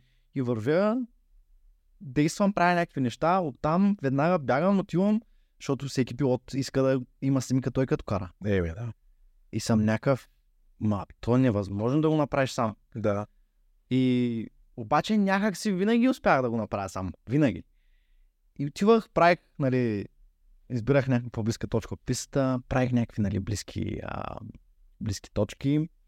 Връщах се обратно за първите пит-стопове, там където се разменят, защото те това ги интересуваше. BMW специално искаха да виждат, нали, като се разменят Да. пилотите. Та разменяме се там, разменят се пилотите, всичко снимам. То е много особено, защото тия състезания са с по над 140 коли човек. А в а питлейна, който ползвате, той е на, на Формула 1, Да. GP пистата. Има за реално, 50-60 места, не са повече. еми, Може и по-малко. по-малко са, мисля, Да. че са 32 гаража са, Да. в, който, в които са по, по 4-5 коли. Да. Нали, и ти можеш да караш, нали, да си BMW заводски отбор. Ама си. тебе, на тях им се случи, до тях имаше едни пичове с една дача. Да. И те хората подхождат с смях. Как може нали, на BMW механиците, нали, BMW M Team, то си пише нали, Да. всичко, те опъват някакъв колосален бокс там. И тия с До дачата тях, до тях, и да. те са си нали, разграфили, това си тяхното. Да. Обаче никога не е имало някакво, нали, да кажеш, както тук, нали, завист, това, онова, Да. ти с тази кола. Аз съм виждал с очите си механиците на BMW как помагат на Помагат. тия с дачата, Точно въпреки че нали, те много, бяха много против, понеже разликата в скоростта е колосална, особено на тази писта. А, Нали, дачата върти обиколки от труда на 12 минути, а BMW-то 8. Да. 4 минути разлика, това е... Огромно. Моторният спорт е цяла вечност, ти го Да. знаеш, нали? Та, почнах с тях, едно състезание не се обадиха и колата се щупи. И тия са някакви, абе, пилотите, нали, абе, имаме чувство, че носиш късмет като. Правим някакви неща, те спечелиха някакви награди и така нататък, докато бях там. И аз си бях много близък с тях по принцип. Мисля такъв, аз снимах не само на пистата, извън нея, също mm-hmm. език с тях. С някакви ми шугура с БВ, ако те не искат да платят, ние ще платим Мгм. искаме да си там. И аз съм ми, окей, но се чувствах оценен, наистина. Да. Другия отбор, те бяха изцяло бизнес отношения с фирмата, Аз нямах никакъв опит, Мгм. нали, никакъв пръст в, в това. Работих с тях, те бяха доволни, всичко, което получавах. Мгм. Никой не се казва, нали, благодаря, е, това е много яко, просто искаха да има нещо. Да. Това е. Но БМВ бяха, нали, ние много ценим, трябва да при нас. И аз съм някакъв, добре. Та, идва този момент, в който те ми казват, ти не носиш късмет, ти трябва да си там. А на първата победа няма забравям един от пилотите, като излезе, дойде, защото то парк Фермето е пак трите коли победителите да, спират, но не е така на валица, както на Формула 1. Да. И няма забравя, както тиха, нали, прегърнаха, прегърнаха с тримата, нали? И дойдоха при мен и му прегърна пилота с каската и ми каза, ам, а, какво ми каза, you are um, our lucky charm. Ти си нашата, нашия късмет, нали, преведено. И аз направо чак се просълзих, защото Да. в този момент ми минава целият живот, нали, как съм почнал Да, сливен, нали, с никакво доверие и така нататък. И в същото време заводски пилот на БМВ ме казва, ами ти не носиш късмет, ти трябва да си тук. То- Това не може да ми се случва. Мисъл, аз колко пъти съм си бил шамари, че просто, нали, да, да се събудя от този сън и да си дам сметка какво става. Та, направихме следващата сцена и те пак го спечелиха тогава и казаха ми ти си при нас. Свърши сезона и те ми подариха един албум, който бяха направили за всичките им там, в смисъл на Да. пилоти, на инженери и така нататък. Един албум с снимки, нали? Целият им прогрес, как са почнали с най-малката кола, така и така. И вече в големите серии, най-голямата, нали, 4, са само мои снимки. Да. И на корицата е тази снимка от първата победа, където Да. се радват, нали? И, и аз бях нали, някакъв вау, в ми, нали, първата корица. И те ме написаха, нали, много благодарим за годината, подариха ми там някакви други неща, които са си вкъщи, нали, в, в, в, Германия си ги имам, може да си ги пазя. Пише, нали, те се подписаха и тримата, написаха ни благодаря, благодаря ти много за, за прекрасната година, за всички снимки. Почувствах се много оценен и Любо ми казваше, ама ти трябва да натискаш. Щеш, не щеш, нали, ти работиш за фирмата, те те издържат, ама ти трябва да направиш тази крачка и да говориш с тях, да почнеш да, да работиш директно с тях. Мгм. Обаче то нещата не стоят така както в Формула 1, защото той не е снимал GT състезание до тогава. Аха. Нали, аз съответно после дойде нали, на едно Да. състезание да ми помогне, защото аз не можех вече да смогвам предвид работата. А, и тогава му стана ясно колко по-различни са нещата в GT състезанията. Нали. Първо, бюджета не е такъв голям. Второ, ти отиваш да снимаш такова състезание, ама то не се знае шанса колата да завърши е 50%. Дори да е завод, Да, да, да. дори да е максимално подготвена, ти просто не знаеш той е пред тебе дали няма кривни, както се случи с павката на Да, да. 24 часа, предполагам си. Да, да, супер нелепо, да. Супер нелепо, възрастен пилот, М. просто не го видя, оплаши се да. всичко тя по дяволите. Мгм. Та, нали, ти не можеш Ти да извадиш. Приключваш на пета обиколка и, и край. И Да. тя имаш снимки, които да ти, Да. които да ти издържат. И ти му кажеш на този човек, ма аз бях тук и той ще каже ми колко си бил. Да. Продаваш, нали, то, нали, колосалните тимове вече, които са много големи. Наистина те ще кажат ми ти си отделил време, окей, плащаме ти. Да. Примерно малко по-малко от тия пари, защото нямаме снимки, но ти плащаме, нали? Мгм. Криват разходи, това, това. Никой не е имал драми с тия работи. Но аз на тях, на тия отбори, всичките на тия фирми, с които работех, им бях много удобен, понеже бях там. Аха. Те знаеха, че извънат ли ми сега, ти трябва да отиш и какво снимаш, аз паля отивам. Да. Няма проблем. Аз никога нали, не съм бил, аз разбирам, нали, като ми кажат първи път, не съм задавал различни въпроси. Ясно ми е, че работя с сериозни клиенти, Да. но всичко това нещо дойде с опита. А иначе фирмата, с която работех тази за фолията, те ме метнаха още, още на пробата, като отидох в септември месец, тогава 24 часа на Нюрбургринг беше отложен. Аха. И няма забравя какъв голям дъжд беше. Те ме пратиха там. Та, имаха оговорка с един мексикански пилот да ми даде пас за целия уикенд и той не ми даде. Той ми Аха. даде само за четвъртък. Та аз реално бях само четвъртък на през деня на първата тренировка и вечерта на вечерната Да. тренировка. Но бях потресен. Си казах, бе, това не знам формула на колко е яко, но това просто да ги виж тия коли как фърчат. Да. Та тясната писта, нали, се изпреварват с светещи спирачки, огньо, огньо е, нали, от Да. да. нали, аз това, това, за това живея. И бях направил там някакви снимки, им бях пуснал, то в България вече аз не качвах много. Но в България хората, като видят, че успяваш, почват да губят много сериозно интерес. В смисъл такъв, те си казват, аз честно да ти кажа и сега продължавам да срещам някакви хора, роднини, близки, ми казват, бе, ти постоянно качваш някакви снимки, кой ги прави? Ти ли ги правиш тези снимки? Аз съм някакъв. Не, взимам ги и си ги репост. Качвам от Google. Те заради това, нали, ако отвориш Да. социалните мрежи, можеш да видиш като са габаркат приятели с мен, като ми кажат, пак си бил в Google да търсиш снимки или нещо е такова. А, особено с формулата, като беше, никой не вярваше, че съм там. Аз, аз наистина на никой не казах, само аз, Любо и семейството ми знаехме, че отивам. Първата в Занворд ли беше тази? в, на СПА. А, на СПА. на СПА. А, СПА също, тя е много близо до Нюрбургринг, тя е една стотина километра. И покрай тази фирма аз и там почнах да снимам. Лека по лека почнах и там да снимам. То ми стана втория дом. Да. И, и, и израснахме там, после почнах и състезания снимам там, нали, вече като бях в фирмата с Рен Рентакар. Да. Почнах да снимам трак дилове там. Та там си вече намерих си гледните точки, намерих си това. И най-важното, спа, също много ме промени като човек. Тя ме накара да... Защото тук всеки фотограф, като отиш на ново място, ти отиваш, набелязваш някакви точки Мгм. и после си ги правиш. Обаче аз си давах сметка, че то всички правят едни и същи снимки. Да. Али, каква файда има аз, като съм застанал до 5 човека, които, Да. нали, Които ще извадят горе-долу. ще извадят същата снимка. Нали, аз винаги съм бил с, да ни казвам, не едно, ами две нива по-слаба техника от всички останали. Мгм. Нали, аз съм бил винаги с а, обектив 70-200, не съм имал нали, 400-600 и така нататък. 70-200, най-обикновен на, на 4 бленда. Най-достъпният обектив, който можеш да си купиш на всяка марка. Това е. И някакъв, имах един много широкоъгълен обектив, който един приятел ми беше подарил и не искаше пари за него, за което много благодаря. Аз вече го пенсионирах това, защото нали, аз го бях разпилял от снимки накрая. И, и така, да се върна нали, на, на, на, на това.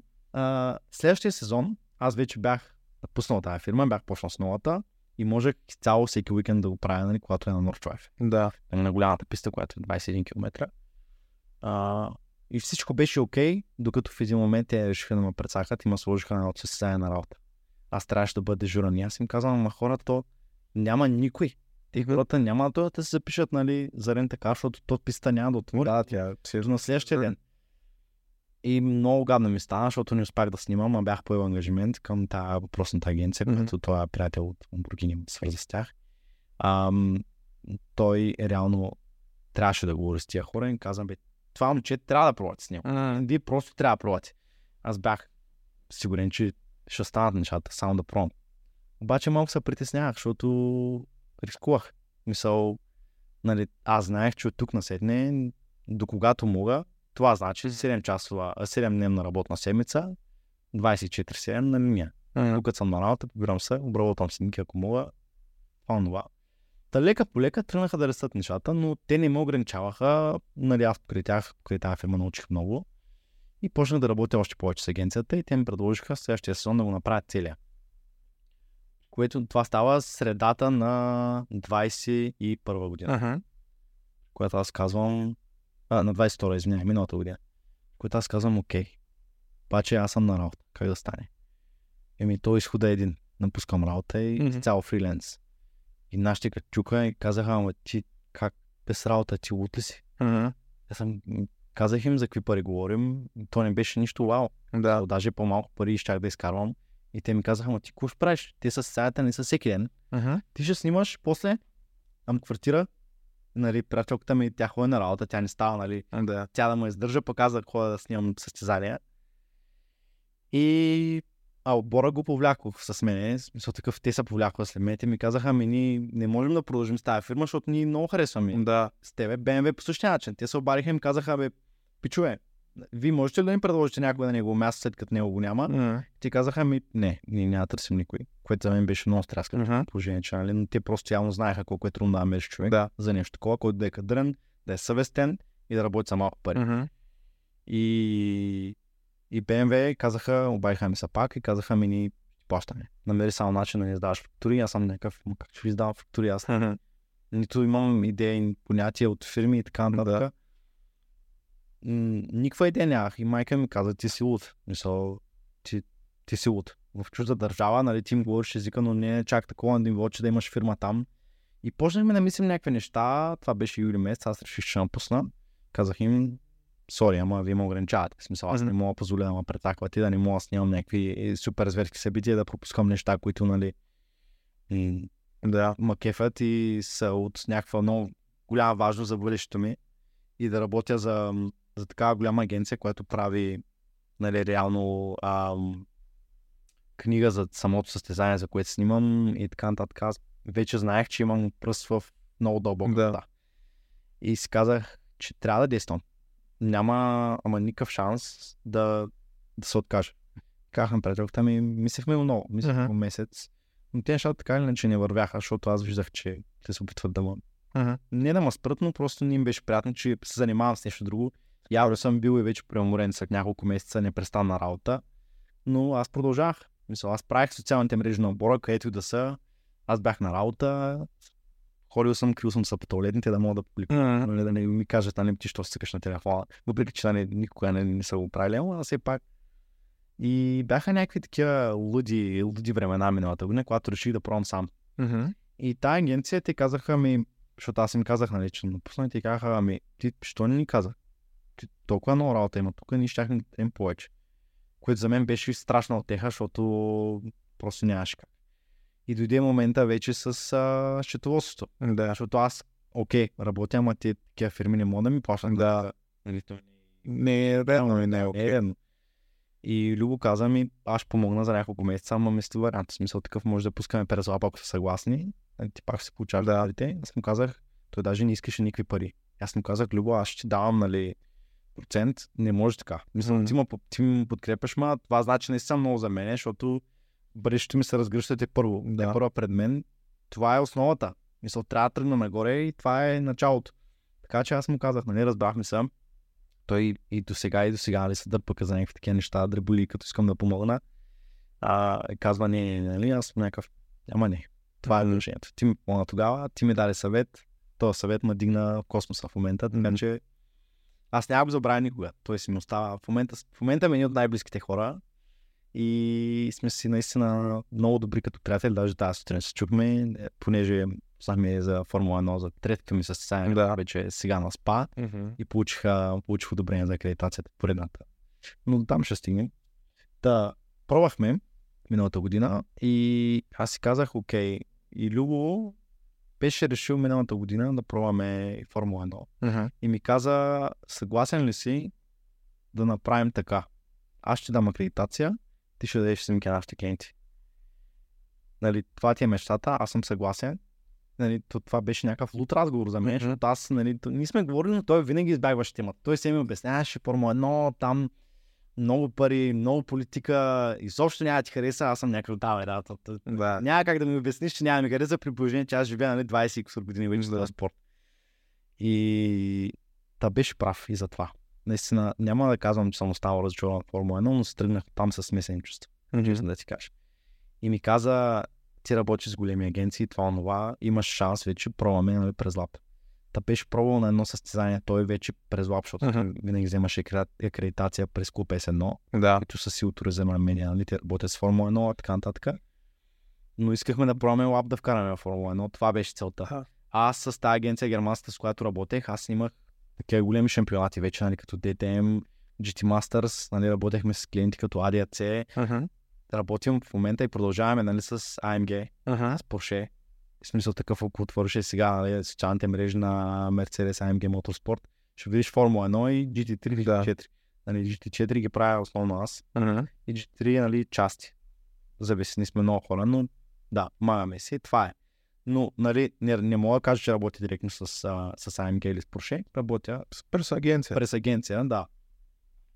Та тия пичове пак по същия начин, нали, те не дават. Те купуват не 100% от авторските права, а 200. Мгм. Смисъл, те казват, нали, ние като качваме снимка, нали, нещо като тагваме, нали, винаги насякъде си описан, както и останалите, Да. пари, но, но Те не- клиентите няма как да ги накараме нали, да се сложат. Да. Да ти сложат твоето име. Нали, ти ако искаш да си напиши, че работиш за си коя фирма, те да знаят, Мгм. но аз не го правя, защото си имам и мои клиенти вече, собствени, като нали, BMW. Аз продължавам да работя Да. с тях, когато има състезания нали, близост. И така, ам, пробвахме Формула 1, на Любо му отказаха акредитация, Мгм. което беше за нас някакъв шок, защото той има Стой кусор старите. с старта и аз съм някакъв бе в шанса на мен да ми да тогава. Той Аха. не, ще пробваме. Ти имаш, имаш събития, сериозни. И си спомням тогава, поискаха от ФИА да видят а, с какво се занимавам. Правя, искаха да видят кадри, публикувани. И аз им бях пратил няколко корици, бях им пратил там на тази немска федерация, която е ADAC. Да. А, на GT Masters имах няколко корици. Последствие бях направил миналата година на 24 на Nürburgring, бях направил едни много брутални залезни снимки, Аха. а, където са още насякъде в околността на някакви банери, на някакви рекламни такива. Нали. Бях, бях отчул на едно място, където никой не се беше сещал до сега да може да. да снима залеза. Та снимките бяха много интересни с феновете с залеза и така нататък. И, и тази снимка беше на корицата на състезанието за следващата година, mm-hmm. за тази година реално. И му го пратих и те веднага отговориха, нали? Любо беше супер щастлив, защото карахме лап, нали? Малката агенция Да. в Формула 1. Ама не влезе с него, ама влезе с тебе. С мене влезе, да. Аз успях да такова, нали?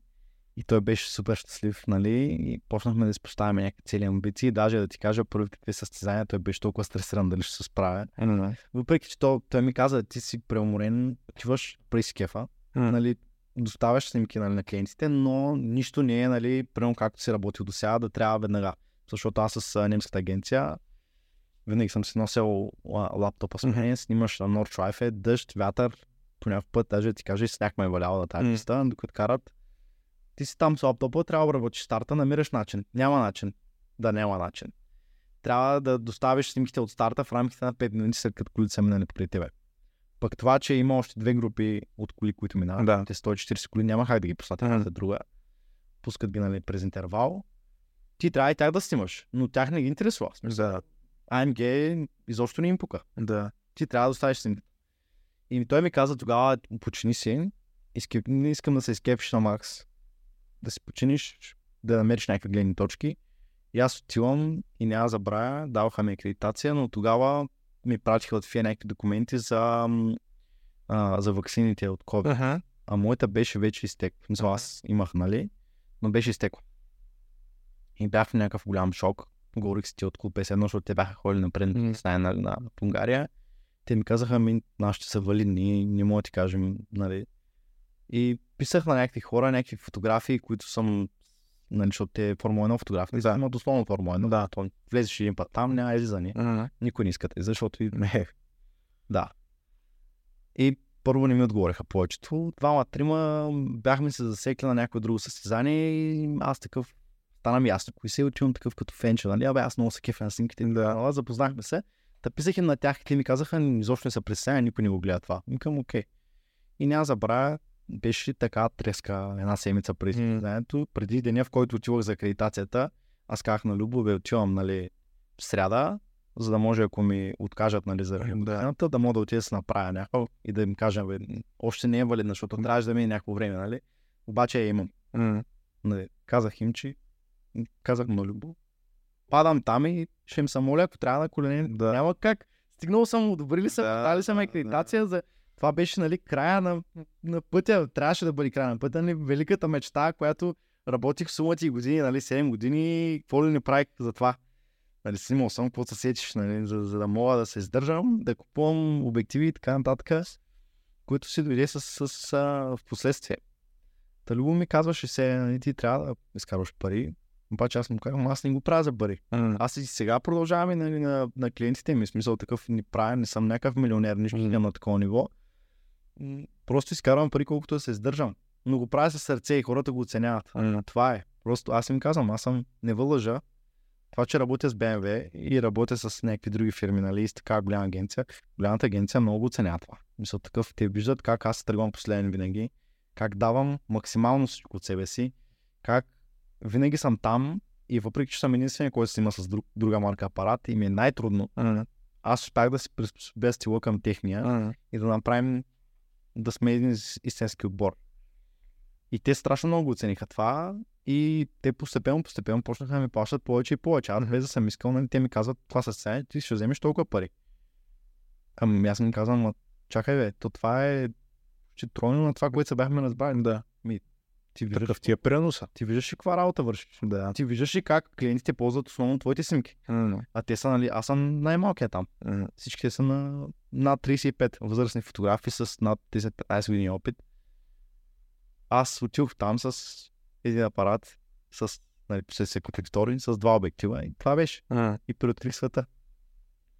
Та, нали, хората, които бяха близо до мен, те знаеха какво се случва, нали, това, онова, но аз спрях да качвам, нали, защото Да. всички тия работи, като го работиш това с социалните мрежи, ти губиш интерес. Да. Почваш да губиш интерес. Освен това, то не е толкова просто, колкото да качиш само една снимка. М. Защото то си има алгоритъм, има си една камара, неща, които, нали, ако не ги направиш както трябва, Мгм. те не проработват Да. и самата формула не работи. Да.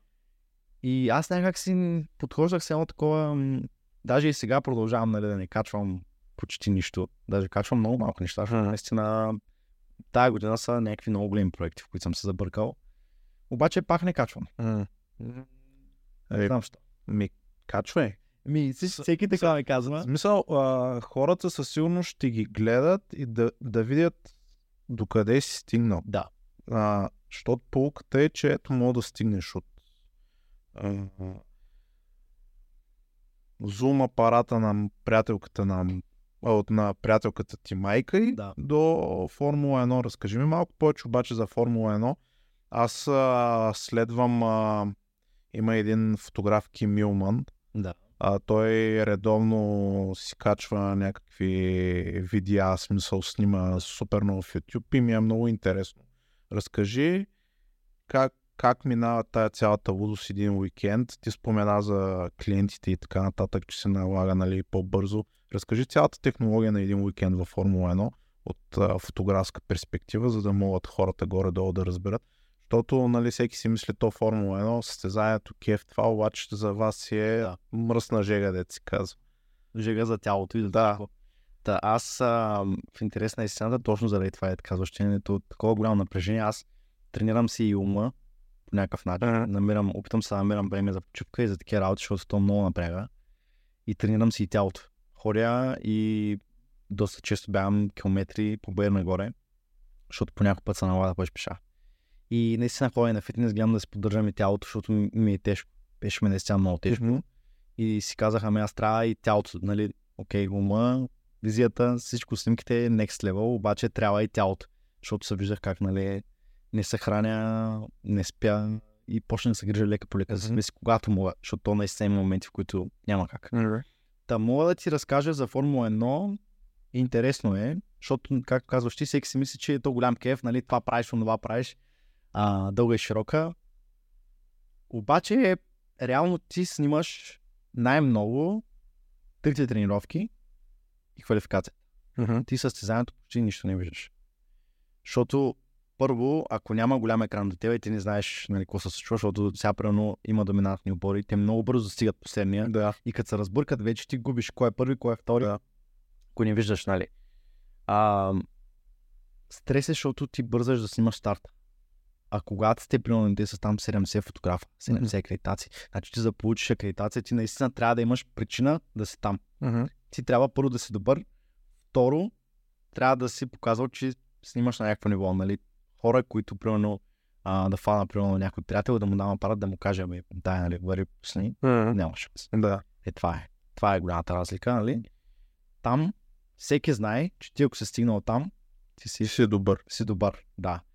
Така как се случват нещата, ти дават на 50 човека, които са с перманентна акредитация. Мгм. Те имат състезание, нали? Те имат достъп до всяко състезание. 20 остават от тях. Зависи, с всяко състезание са различни, но зависи колко е капацитета на пистата нали, на медиа центъра. Но от, а, от 20 до 30 Мгм. пускат. И според зависи от това, 10 са от държавата домакин на състезание. Аха. Останалите са на принцип. Тоест ти влизаш в тези 10, които остават. Да, в тези 10, които остават, специално защото то в Германия Формула 1 няма. Да. Имам само на СПА, имам едно състезание на СПА и едно на а, Занборта в Мгм. Холандия. И аз бях супер шокиран първо, защото нали, до сега не ми бяха давали. Не съм снимал, не съм, не съм кандидатствал за, за акредитация през ФИА, директно Мгм. през техния портал, портал. И те казаха, да, ти, ти нали, имаш достъп, даваме ти това, нали, нали, да не говорим, нали, че а, и даваха ми възможност даже и за питлейн, нали, Аха. може и да кандидатствам, защото нали, то, там се записваш вече като добре, нали, естествено не мога да одобриха, защото нали, въпреки, че за мен е в ендуранс състезанията питлейна е много по-голям хаос, колкото Формула 1, защото къде са 20, къде са 140. Наистина. Та, получихме достъп, нали, слаб, отидохме и той Любо, Любо беше супер притеснен дали ще се справя. Аха. И аз няма да забравя, че не спираше да ми звъни. Той не му оставаше буквално на мира. Аз видях му как човек сте мисълто. Защото аз просто, нали, Да. нямам мира. Аз мисля постоянно какво ми говориш, опитвам се някакви неща. Той ми обяснява, сега тук, ако си гладен, отиваш в на Ферари Моторхома, търсиш еди си кой. Ще му кажеш това, това, Любо Асенов, така нататък. И аз съм някакъв добре, ама те много хора го познаваха и въпросът беше, ама той къде? Да, То ти си тук. да. Той добре ли е? Нали, защото той беше спрял да снима формула Да. години наред и, и изведнъж нали, се появява някакъв пич, дето е, Да. имаме голяма разлика с него годините и отиваш да снимаш. И отивам, аз се запознах с разни хора, които той ме прати, да се запознавам и почнах да гледам какво правят. Мгм. Обаче си давах сметка още след първата тренировка, че аз трябва да не ги гледам какво правят, трябва да се намеря моя стил, защото точно това беше идеята на цялото занятие. Да. Почнах да правя някакви работи той е Любо такъв малко, ам, как да ти кажа, малко негативно подходи. Ама Ти трябва да правиш такива снимки, то сега а, то нищо впечатляващо не е един такъв, може би, защото да ме накара нали, да живна малко. Аз обаче бях, а, не бях на седмото, не бе точно обратния ефект се получи, аз паднах долу и се чуих какво става, нали, защото отиваш, влизаш падока и срещу тебе е Луис Хамилтън. Мгм. Нали, аз съм супер голям почитател, много му се кефя като пилот. Нали, като личност, всеки един от тях е различен. Примерно, като личност не ме кефи доста неща, от които, доста от нещата, които Аха. не прави, но това си е лично мое мнение. Нали, но като пилот, като пример за държание и така нататък, аз съм много голям фен, Мгм. както и на целия отбор на Мерцедес. Мисля, това са ми, нали, като се включи факта, че работя с AMG. А, те са ми наистина пример. Аз и на Red Bull се кефех много, но това, което осъзнах като на Формула 1 е, че аз обичам спорта. Мгм. Нали, да, харесвам даден пилот, даден отбор и така нататък, но аз осъзнах, че и аз ги обичам всичките. Мгм. Мисля, за мен няма значение дали отивам да снимам Латифи, дето всички му се подиграват, или Строл, или отивам да снимам Себастиан Фетел. Мгм. За мен няма никакво значение това. Аз давам пак всичко себе си, толкова колкото ще дам и за Хамилтън, примерно. Абсолютно. Та, как протича един уикенд? Ти отиваш в сряда, значи в сряда на обяд отваря а, центъра за медиа центъра. Мгм. Тогава можеш да вземеш акредитацията. Този център, значи те са два. Един е извън писта, защото ти няма как да Да. спас, което в доста малките състезания винаги е голям проблем, защото те ти дават, нали, ти казват, ами ти трябва да вземеш паса в медиа центъра. И ти отиваш и показваш някакво писмо, което си получил, че имаш акредитация и то охраната ми Какво от това? хубаво. Да. И аз, мога, и аз мога да кажа някой да ми го прати и сега Ага. mm И почват едни панаири и така нататък. Във Формула 1 си е съвсем различно, нали? Както трябва. Отиваш, вземаш.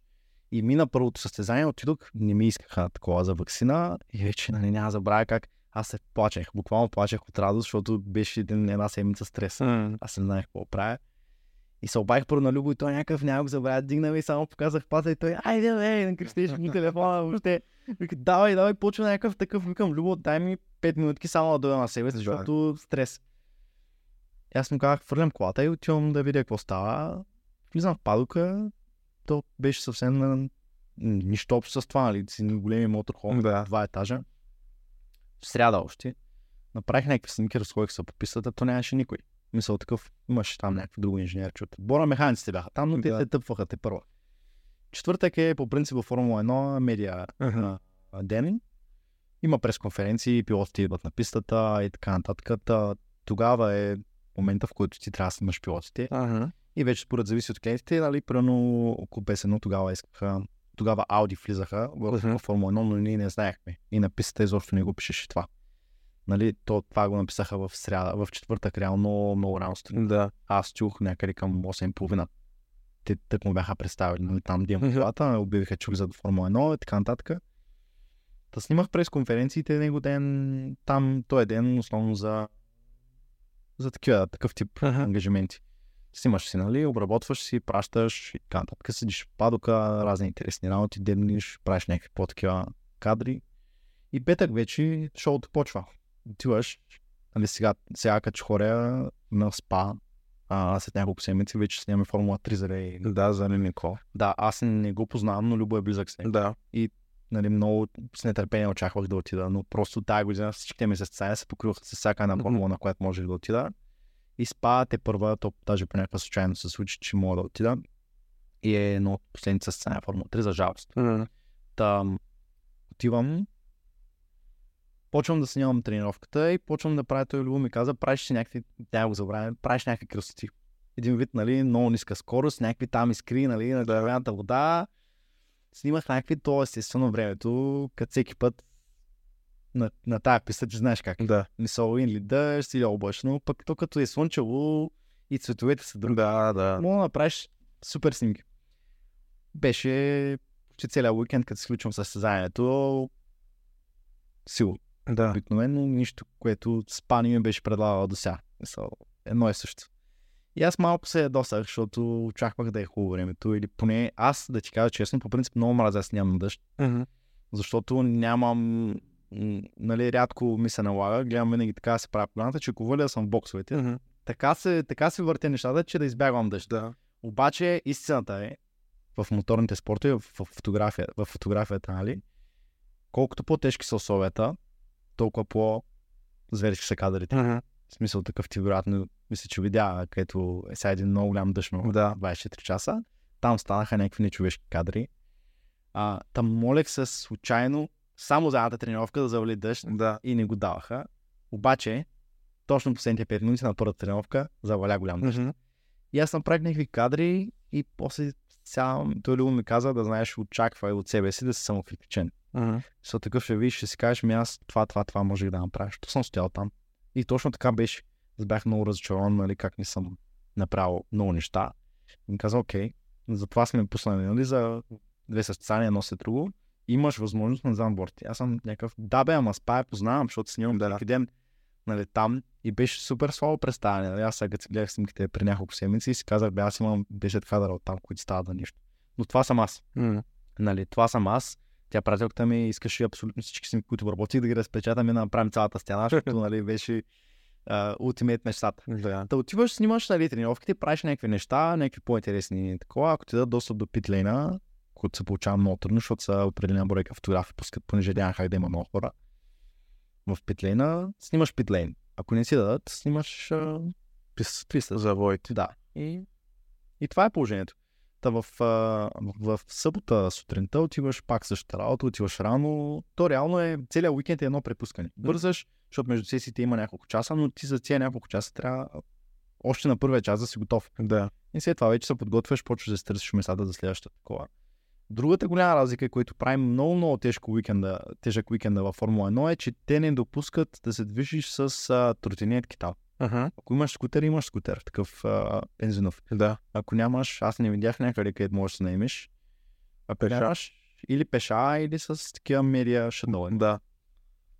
Обаче те вървят по определен маршрут.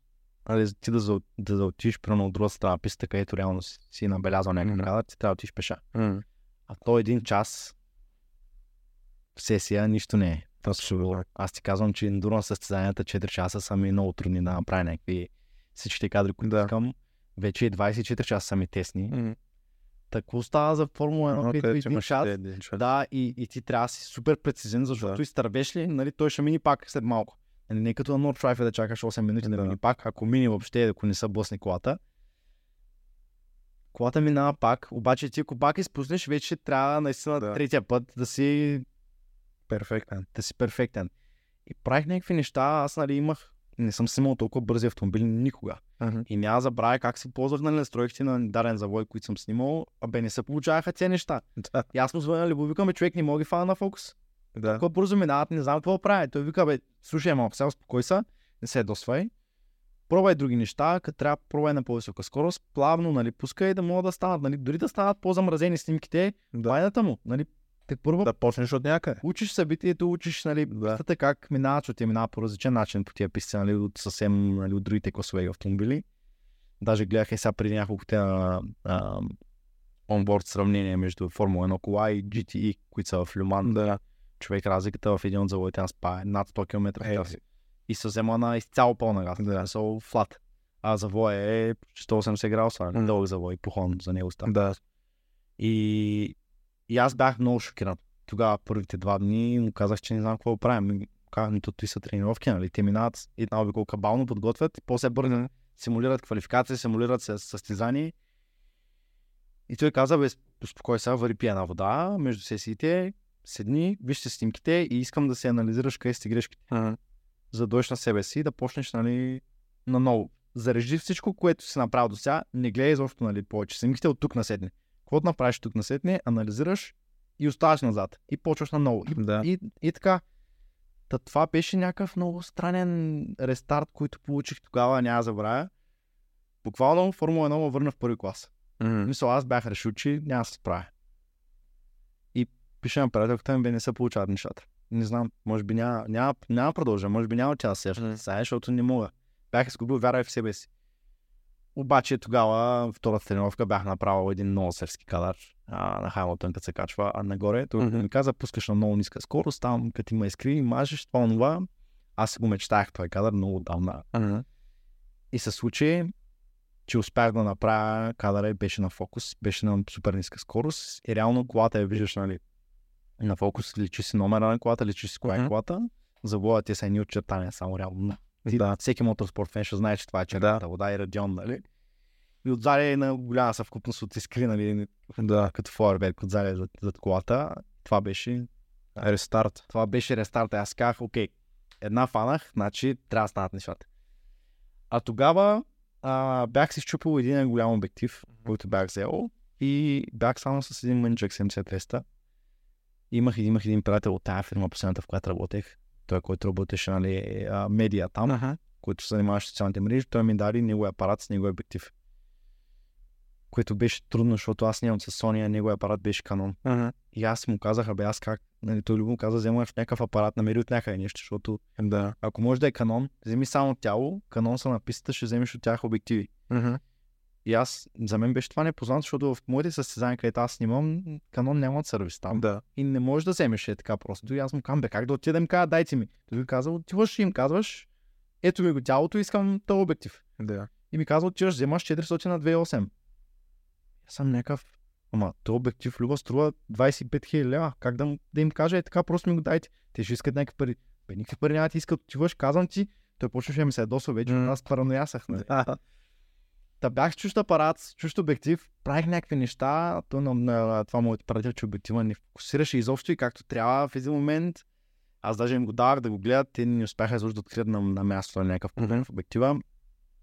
Заместиха го с същия, техния фокусираш. Аз им казвам, добре бе, ето, кадъра, този обектив фокусира, другия не фокусира. А, В смисъл, нали, кажете ми, нали, какъв е проблема? Ми, ние намираме проблем. Ама как не намирате Да. проблем, като идея не фокусира? Един има фокус, други Да, няма. как да е? Та тия неща ги има не само в България, нали? И там на такова високо ниво и те са под голям стрес, защото Да. може би едно 70% от, а, от, от, от канал. Ага. Нали? И, и минаха тия неща, мина първото състезание, Любо каза, сядаш, гледаш всички снимки и решаваш, нали, как ще процедираш следващото състезание.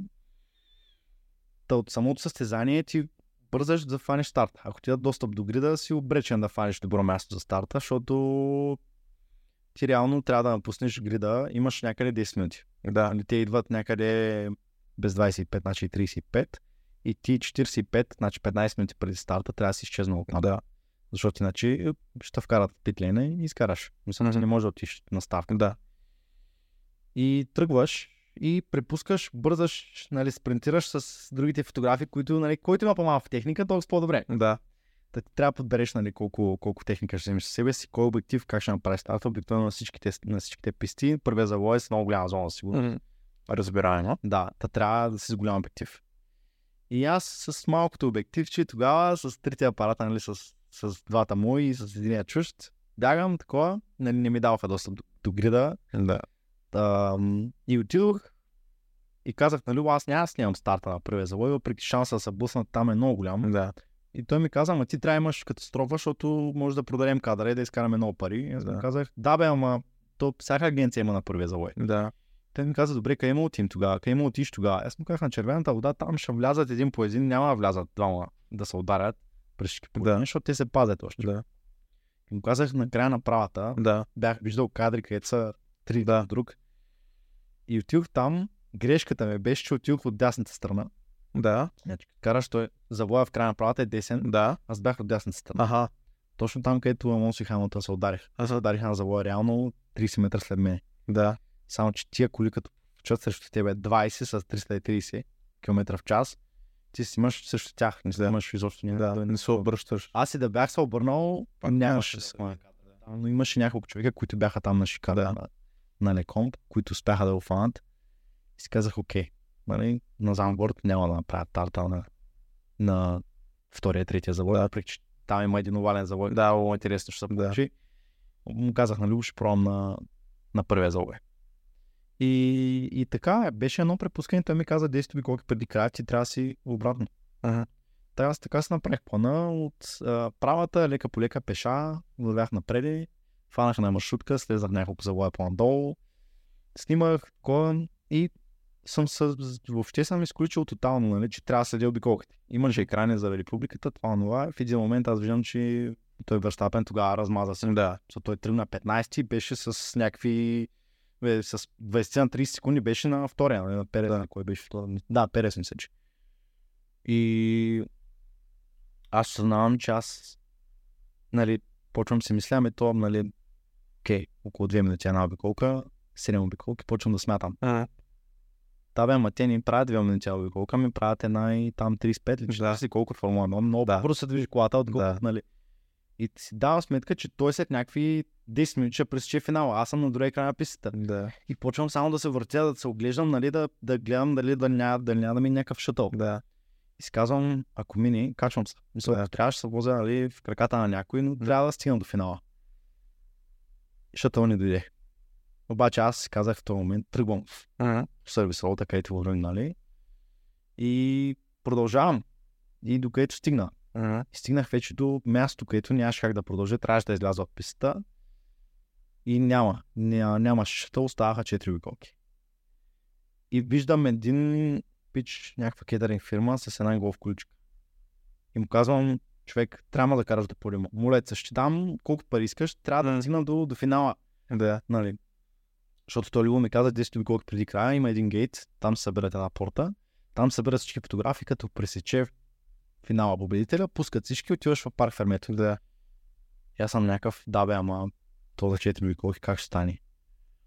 И, и ме взе това момче, каза никакви пари не искам, обаче то хора вървят, нали, си, си тръгва от състезанието, къл, нали, някакъв шмар беше. Да. Аз по време си мислеха, бе, аз ще му кажа да слези и просто ще бягам, защото Да. друг смисъл. И стигнахме там до, едно, до един момент, успях да мерна, че остава, остава една обиколка. Ага. И един спринт беше, може би, силно 600 метра. Бързах, бързах, бързах. И сетих, че той Верстапен нали, ще завърти още една обиколка през това време, като финишира. Нали, охладително. Охлади колата преди да влезе в. Да, бе, ама не завъртя. Да, защото те ги прибират Да. веднага след, След на Ласур след това влезе обратно. Обратно, в обратната посока на пишата. защото е много дълго обиколка. Обаче, аз някак си успях да стигна до гейта, точно в момента, в който отвориха. Влезнах и имаше едно момче точно пред мен и успях да направя снимките. Та тогава беше някакъв зверски късмет и аз му обяснявах нали, към така, така, той ми каза, аз ти казах. да, бе, ти ми каза, ама аз забравих, защото Кой да гледа? Нали, какво да гледам, нали, те Да. включат, аз гледах нали, на максимално снимки да направя Верстапен, защото той беше победител. Всеки се интересува победител. Да. Тогава и с Люклер Ферари бяха надолу, много пътуваха, гледах и на тях да, да направя повече снимки и имах един кадър, който Люклер не слезе от колата и беше, нали, Ага. тичаха му сълзите вече, защото те осъзнаха тогава, че го изгубиха титлата. Миналата година на СПА. Да. То до тогава вървяха, нали, той Верстапен после обърна шампионата. И, и така, някаква лудница е, просто ти бягаш от състезанието, нищо не виждаш, нали, М. това беше груба грешка, която направих, да се застоя толкова много време на няколко завоя. Да, снимки имах, еднакви, което нямаше никаква логика, защото той ми каза, снимай първите 10, останалите никой не ги вълнува. Ага. Нали, ако решиш да правиш някакви арт кадри, окей, който ми правиш. Обаче ако нали, снимаш вече състезанието, снимките от състезанието трябва да са на топ пилотите, защото Да. те, те продават. И така ми на спа, за Анворд, аз чух супер притеснен, защото беше писта, която не познавах. Там мястото, там където спях, беше кофти. Защото Мгм. късно разбрах за акредитацията, то вече беше всичко разпродадено и се намерих буквално някакви хорица даваха Airbnb в някакъв, то беше като килер. Ага. Буквално с два прозореца имаше едно легло и едно бюро, колко, което беше толкова Ага. мисъл, буквално колкото сложиш един лаптоп и, и толкова, даже и ръцете не може да се сложи на него. Беше може би 3 на 4, нещо е такова, едно легло, колкото легнеш. И един контакт, единствен контакт, аз естествено бях без разклонител. Трябваше телефон да зареждам, апарат да зареждам, компютър да зареждам, снимки да обработвам. И това ми беше някаква утра скъпотия. Значи той килер беше най-ефтиното, което намерих, беше 90 евро на вечер. Да, беше супер скъпо. Отидох, никой не позна. Там някакви хора, с които си бях се заговорил на спа и знаех, че бъдат на Замбург. Гледах покрай тях да съм. Запознах се с едно син колега там, бяхме заедно, заедно се движихме. И добре, че нали с него бяхме, че имам някакви снимки въобще, като снимам а, Формула 1. И отиваме да снимаме. А, аз имам едно приложение, което ми държи на локскрина а, самия план на уикенда. Ага. Обаче, то не е официално. Имаше грешка. Реално е Аха. много промяна в графика. И аз се сдувам 5 минути преди тренировката, че тя ще бъде един час по-рано. И отивам да снимам първата тренировка и викам, окей, всички се интересуват за анборд икона с този овалния. Да. Отивам там. И бях там и ги снимах как излизат от завоя и нали, то много готино се получаваше, защото небето беше Да. точно при тях и много готино се получаваше. В един момент виждам, че Верстапен, колата му се щупи. Ага, да. Да. И, и също даже не си спомням, че съм минал, как съм минал нали, пред камерата. Нали, те тогава не са го давали, когато съм минал Да. пред камерата, но в един момент слушам, че телефона от Джо Уейн почва да вибрира, Верстапен отпадна и точно срещу мен излезе от пистата. Red Bull тогава абсолютно всичко възможно направиха. Спряха сесията, въпреки че той спря извън пистата. Да. Спряха сесията, колата, те искаха да я дигат кран. Да. Беше точно до кран. Не разрешиха, защото нали, по- Дали се види. тогава бяха новите правила.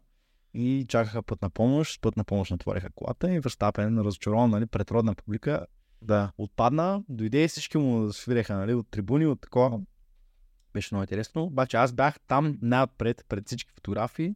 Пляснах един много зверски портрет, като слиза от колата и като върви. Това не е ли снимката с която? Точно това е снимката, нали? И в един момент телефона ми, значи секунди след като Верстапен минава покрай мен, телефона ми вече звъни. Но звъни на поразя, аз сещам М. mm. аз съм някакъв, гледам снимките, нали? Защото аз вървя назад, се чувам, че има хора зад мен, виждам го как върви срещу мен и в един момент сетих, че легнах върху нещо и имаше някаква голф количка или нещо. Да. В този момент се вижда от хеликоптера, между другото, от, а, в лайв стрима Ага. бях направил как ни паднах, не знам, честно така, но беше голям куриоз. Аз много се смях на това. Обаче всички, които знаеха, че са там, че съм там, гледаха тренировката и ми звънят да ми кажат, че съм Да. видяли и ми пращат клипа, нали, записали това. Да. Абе, там си, наистина си там, не можем да повярваме, нали. Да. И беше много готино, даже Траян, Траян Сарафов беше казал, бе, това е, това е нашия колега, който е там, нали? Да. Как? И аз бях в някакъв ступор, не може да го повярвам това, че нали, са ме дали в телевизията. Защото и друг път се е случвало, нали, Да. мачове под нататък. Но особено с БМВ, нали, като печелят, винаги да. и тях. Обаче някак си Формула 1 си беше Не, Формула 1. Формула Та, та, та и там мина уикенда и аз като мина някаква седмица осъзнах, че реално този спорт е готин. Обаче за мен е най-готиното за снимане е ендуранса. Защото ти имаш 24 часа състояние, различно време на денонощието, ти ги виждаш как са подлагат се на такава, такова голямо натоварване. Да, и Формула 1 пилотите са много натоварени, но тия пичове, нали, те спят докато колегата, М. докато другия кара с тях кара. Нали, много често, даже и тази година се случи, нали, да те, да те събудят докато спиш, да ти кажа, че колата е паднала. Да. Това е кошмар. Да. Че се готвиш цяла година на това състезание. Това е безкрайни часове в физическа подготовка, психическа подготовка, значи те си имат физиотерапевти. Между другото на БМВ физиотерапевт е един от физиотерапевтите на Никола. И с него много съм си говорил за Никола и той ми каза много интересни неща за, за него и ми каза, че нали, аз реално не знаех, че той е най-малкият в Формула. 1. Да, това е най-малко. Да. Значи, ми каза, бе, има го отвътре потенциала, но просто съм, ще му трябва някакво време. трябва да го израсте. Защото другите са е, на възраст, са по-големи това много му, много Е лимитиран. да, лимитира до някакво такова. Но и до, и до това ще стигнем. Та, та аз бях близо до тях и знам нали, каква е разликата в подготовката. Знам как са, въпреки че БМВ са, те ме допускаха навсякъде. Значи аз влизах, влизал съм при тях буквално където се преобличат, правил съм каквото се сеч. Нали, Мгм. Те съм казал, няма как да ги публикувам, те са си техни, Да. но като спят с инженерите, снимал съм такива лица, когато са супер напрегнати Да. някакви такива. И ти като си толкова близо до този спорт, осъзнаваш, че реално, като погледнеш на, на всички фотографии в Формула 1 снимките, той Любо това ми каза. Ти не си мисли, че си нещо по-малко от тях. М. Те просто имат достъп. Да, да. Достъпа е всичко. Е, това е. Защото аз много се кефех на фотографа на Red Bull. Аз продължавам много да му се кефе много, много. Да. Той ти... Да, да, аз съм гледал. А... Аз много често му споделях снимките. Трябва да си виждал. Не, аз и те бяха давали едно клипче за него. Red Bull бяха направили какво си носи в раницата. А, че да, там. Той е. Та, те си имат двама фотографа, два, два фотографа и той е там само да прави арт Целта е с цяло самогласуване, нали, доверие, той да, да им прави арт кадри, доколкото знам, той им дава по 20-30 снимки на уикенд, което за състезание в Формула 1 може да се представиш какво е. Мисъл, аз лично, ако някой ми каже, бе, избери си 30 снимки от състезанието, нали, които най-такива, аз не мога. Mm. Да, може би 100, Mm. поне. И чак се чуя този човек, нали, как успява. И толкова са различни всички снимки. И Любо ми каза, бе, той не е нищо, кой знае какво. Просто има много голям достъп. Нали? И Да. да. да те пуснат вътре при Верстапен да, да си в камиона, в мотоколма или при инженерите и ти ще направиш такива кадри. Нали, на теб да ти дам най-яките обективи. Аз съм някакъв, бе, ми говори глупости на мен, нали? Той си има такъв подход. И в един момент аз съзнавам как, нали, реално то не е кой знае какво, просто името му го дига нагоре. Да, трябва да Нали, си. той може да направи някакъв кадър, който за, за мен лично е фейл. В смисъл, нищо, кой знае какво, няма фокус, това, това. Но, пръвно един силует на Макс Верстапен, който всички знаем кой е. Но за него това е арт, за Red Bull това е арт и тия Да, хора е, почват за това. Да. Търго ми каза, нали, изключи го това, кой кой е и мисли си се едно непознат човек до тебе. Не го знаеш кой е, не го знаеш какво прави, защото аз, то е нормално, като си на такова ниво, да почнеш да сравняваш работа М. с други хора, да си казваш, бе, те моите снимки не са готини изобщо, нали? И то това е другото нещо, заради което, нали, наистина аз не качвам в социалните медии, защото то, аз ти казах, те хората не вярват. А, ами аз ги правя снимките и като кача някаква, някакъв кадър, който, примерно, е корицата на, на BMW, а в Инстаграм имам, примерно, 50 лайка и хората не ги интересува изобщо, нали, какво е това. И то губиш някаква надежда. Смисъл, да. аз затова доста често споделям и във Facebook, защото там повече хора виждат нещата, докато в Инстаграм алгоритъма прецахва доста нещата и въпреки че аз се старая, даже а, почнах с тия рилове, с тия, М. тия неща, защото то се налага. Показвай, показвай. Аз, а, аз съм почитател на много на зад колисите нещата. Показвай ги. Ти Е, това, показвай го, защото хората трябва да знаят, че това, че някой не вярва, си е негов проблем. Абсолютно не е твой проблем. Да. но за мен е, е кофти, защото примерно имам близки, които знаят какво правя, знаят къде съм. Сега имам вече нали, фирма и тук е в Германия и си работя Еми, сам за себе си. И тия хора, нали, въпреки че знаят тия работи, са някакви, ми, та- тази снимка ти ли си я правил? какво значение има човек? В смисъл, ти си там, правиш го. Да. Край. Да. Това, че някой е заблуден, ти не мога, на... не мога да се харесаш на всички, не може всички да повярват. Абсолютно да. А и в един момент, като Любо, нали, има един там а, а, такъв а, емблематичен кадър, където се е набил Хамилтън, като Да. спечели столната с Шеверцингер и от той отзаде. Като те видят, че си там или като те види от хеликоптера и ще му стане ясно и нали, ще има ама това онова. Да, така е. Така че въобще това да не те, да не те трогва а, как... друго. Аз гледам да качвам по кадрите, които ма кефят мен. М, Еми да. Нещо по-различно. Защото това си е моят стил. Али, аз че доставям стандартните кадри на всеки. М, Всеки изисква, доставяме ги. Нали, Но то това не го виждат. Смисъл такъв. Аз виждам, че примерно като дам на Мерцедес или на Порше някакви такива по-размазани снимки, Мгм. те веднага. Мисъл, защото много рядко някой ще рискува да снима на такова ниво и да направи някакъв супер размазан кадър. Еми да, ама това е арта. Е. Да. Аз примерно арта ме кефи божествено много. То е. Не. Риска, това е риска. Да. Можеш да го сложиш навсякъде това нещо, мога да го използваш за всичко. Пък стандартната, някой като ми напълни един кадър с една огромна коя и не виждам нищо друго. Сега, Да. окей, нали, всеки си има вкуси, а, нали, употреба това нещо, ама в крайна сметка Да. трябва да го има и другото. Добре, а, ти спомена, предстои ти Формула 1. Каква е следващата мечта? Е, това беше големия парадокс. Той ли ми каза, като свършат състезанията, като се прибереш, като направиш едно състезание рутинг, ще осъзнаеш къде си бил. И аз направих точно едно състезание и прибирам се и осъзнавам, че нали съм на нивото, на което снимах, беше ниско. Мгм. Нали, в на, на и виждам баджовете, нали, които са с моя снимка, нали, персонално, виждам нали, как хората са постарали нали, всичко да е както трябва. И си казвам, аз седнах една вечер с приятелката ми и гледаме снимка от формулата и си казвам, добре бе, аз се борих толкова време за това, сега какво правим? Сега на къде? И тя казва, ще трябва да седеш малко време. Явно ще трябва да мине малко време да измислиш какво правиш. Защото докато ти, ти, ти, постоянно имаш идеи. Защото аз през това време, докато съм гонил тази мечта, съм правил хиляди други неща. Нали, примерно социалните мрежи потръгнаха и така нататък. И аз имам една такава идея сега в момента. Нали, реших, че ще се разпростра към други спортове. Това ми е идеята в момента. Искам да се върна обратно към футбол, баскетбол. Искам да показвам изцяло магията на спорта. Uh-huh. Това е, нали, моторните спортове, да, ама то почна да ми става скучно. Uh-huh. Нали, аз тази година вече съм направил 9 състезания само на North Drive и няма ти казвам още колко тракта е. А то всеки клиент на тази писта иска три основни кадъра. Там като скачаш с четири гуми на пъзука колите, а, каруселта обле за лойка Да. бетонните блокове и публиката, където е на този YouTube за лойка с четири компилации. Да. И ти като го правиш това нещо всеки път и като имаш нали, колеги, които го правят, ти губиш просто чувство за креативност. Uh-huh. И си казах, трябва да правя други неща, трябва да се, да се поставям в такива ситуации сам себе си, за да мога да, да свиквам. Казах си, окей, почвам да снимам хора, почвам да снимам частни проекти. Uh-huh. И другото нещо, което много ме кефи последно време, е самолети. Бойните самолети, ти може би си видя, бях качил снимки.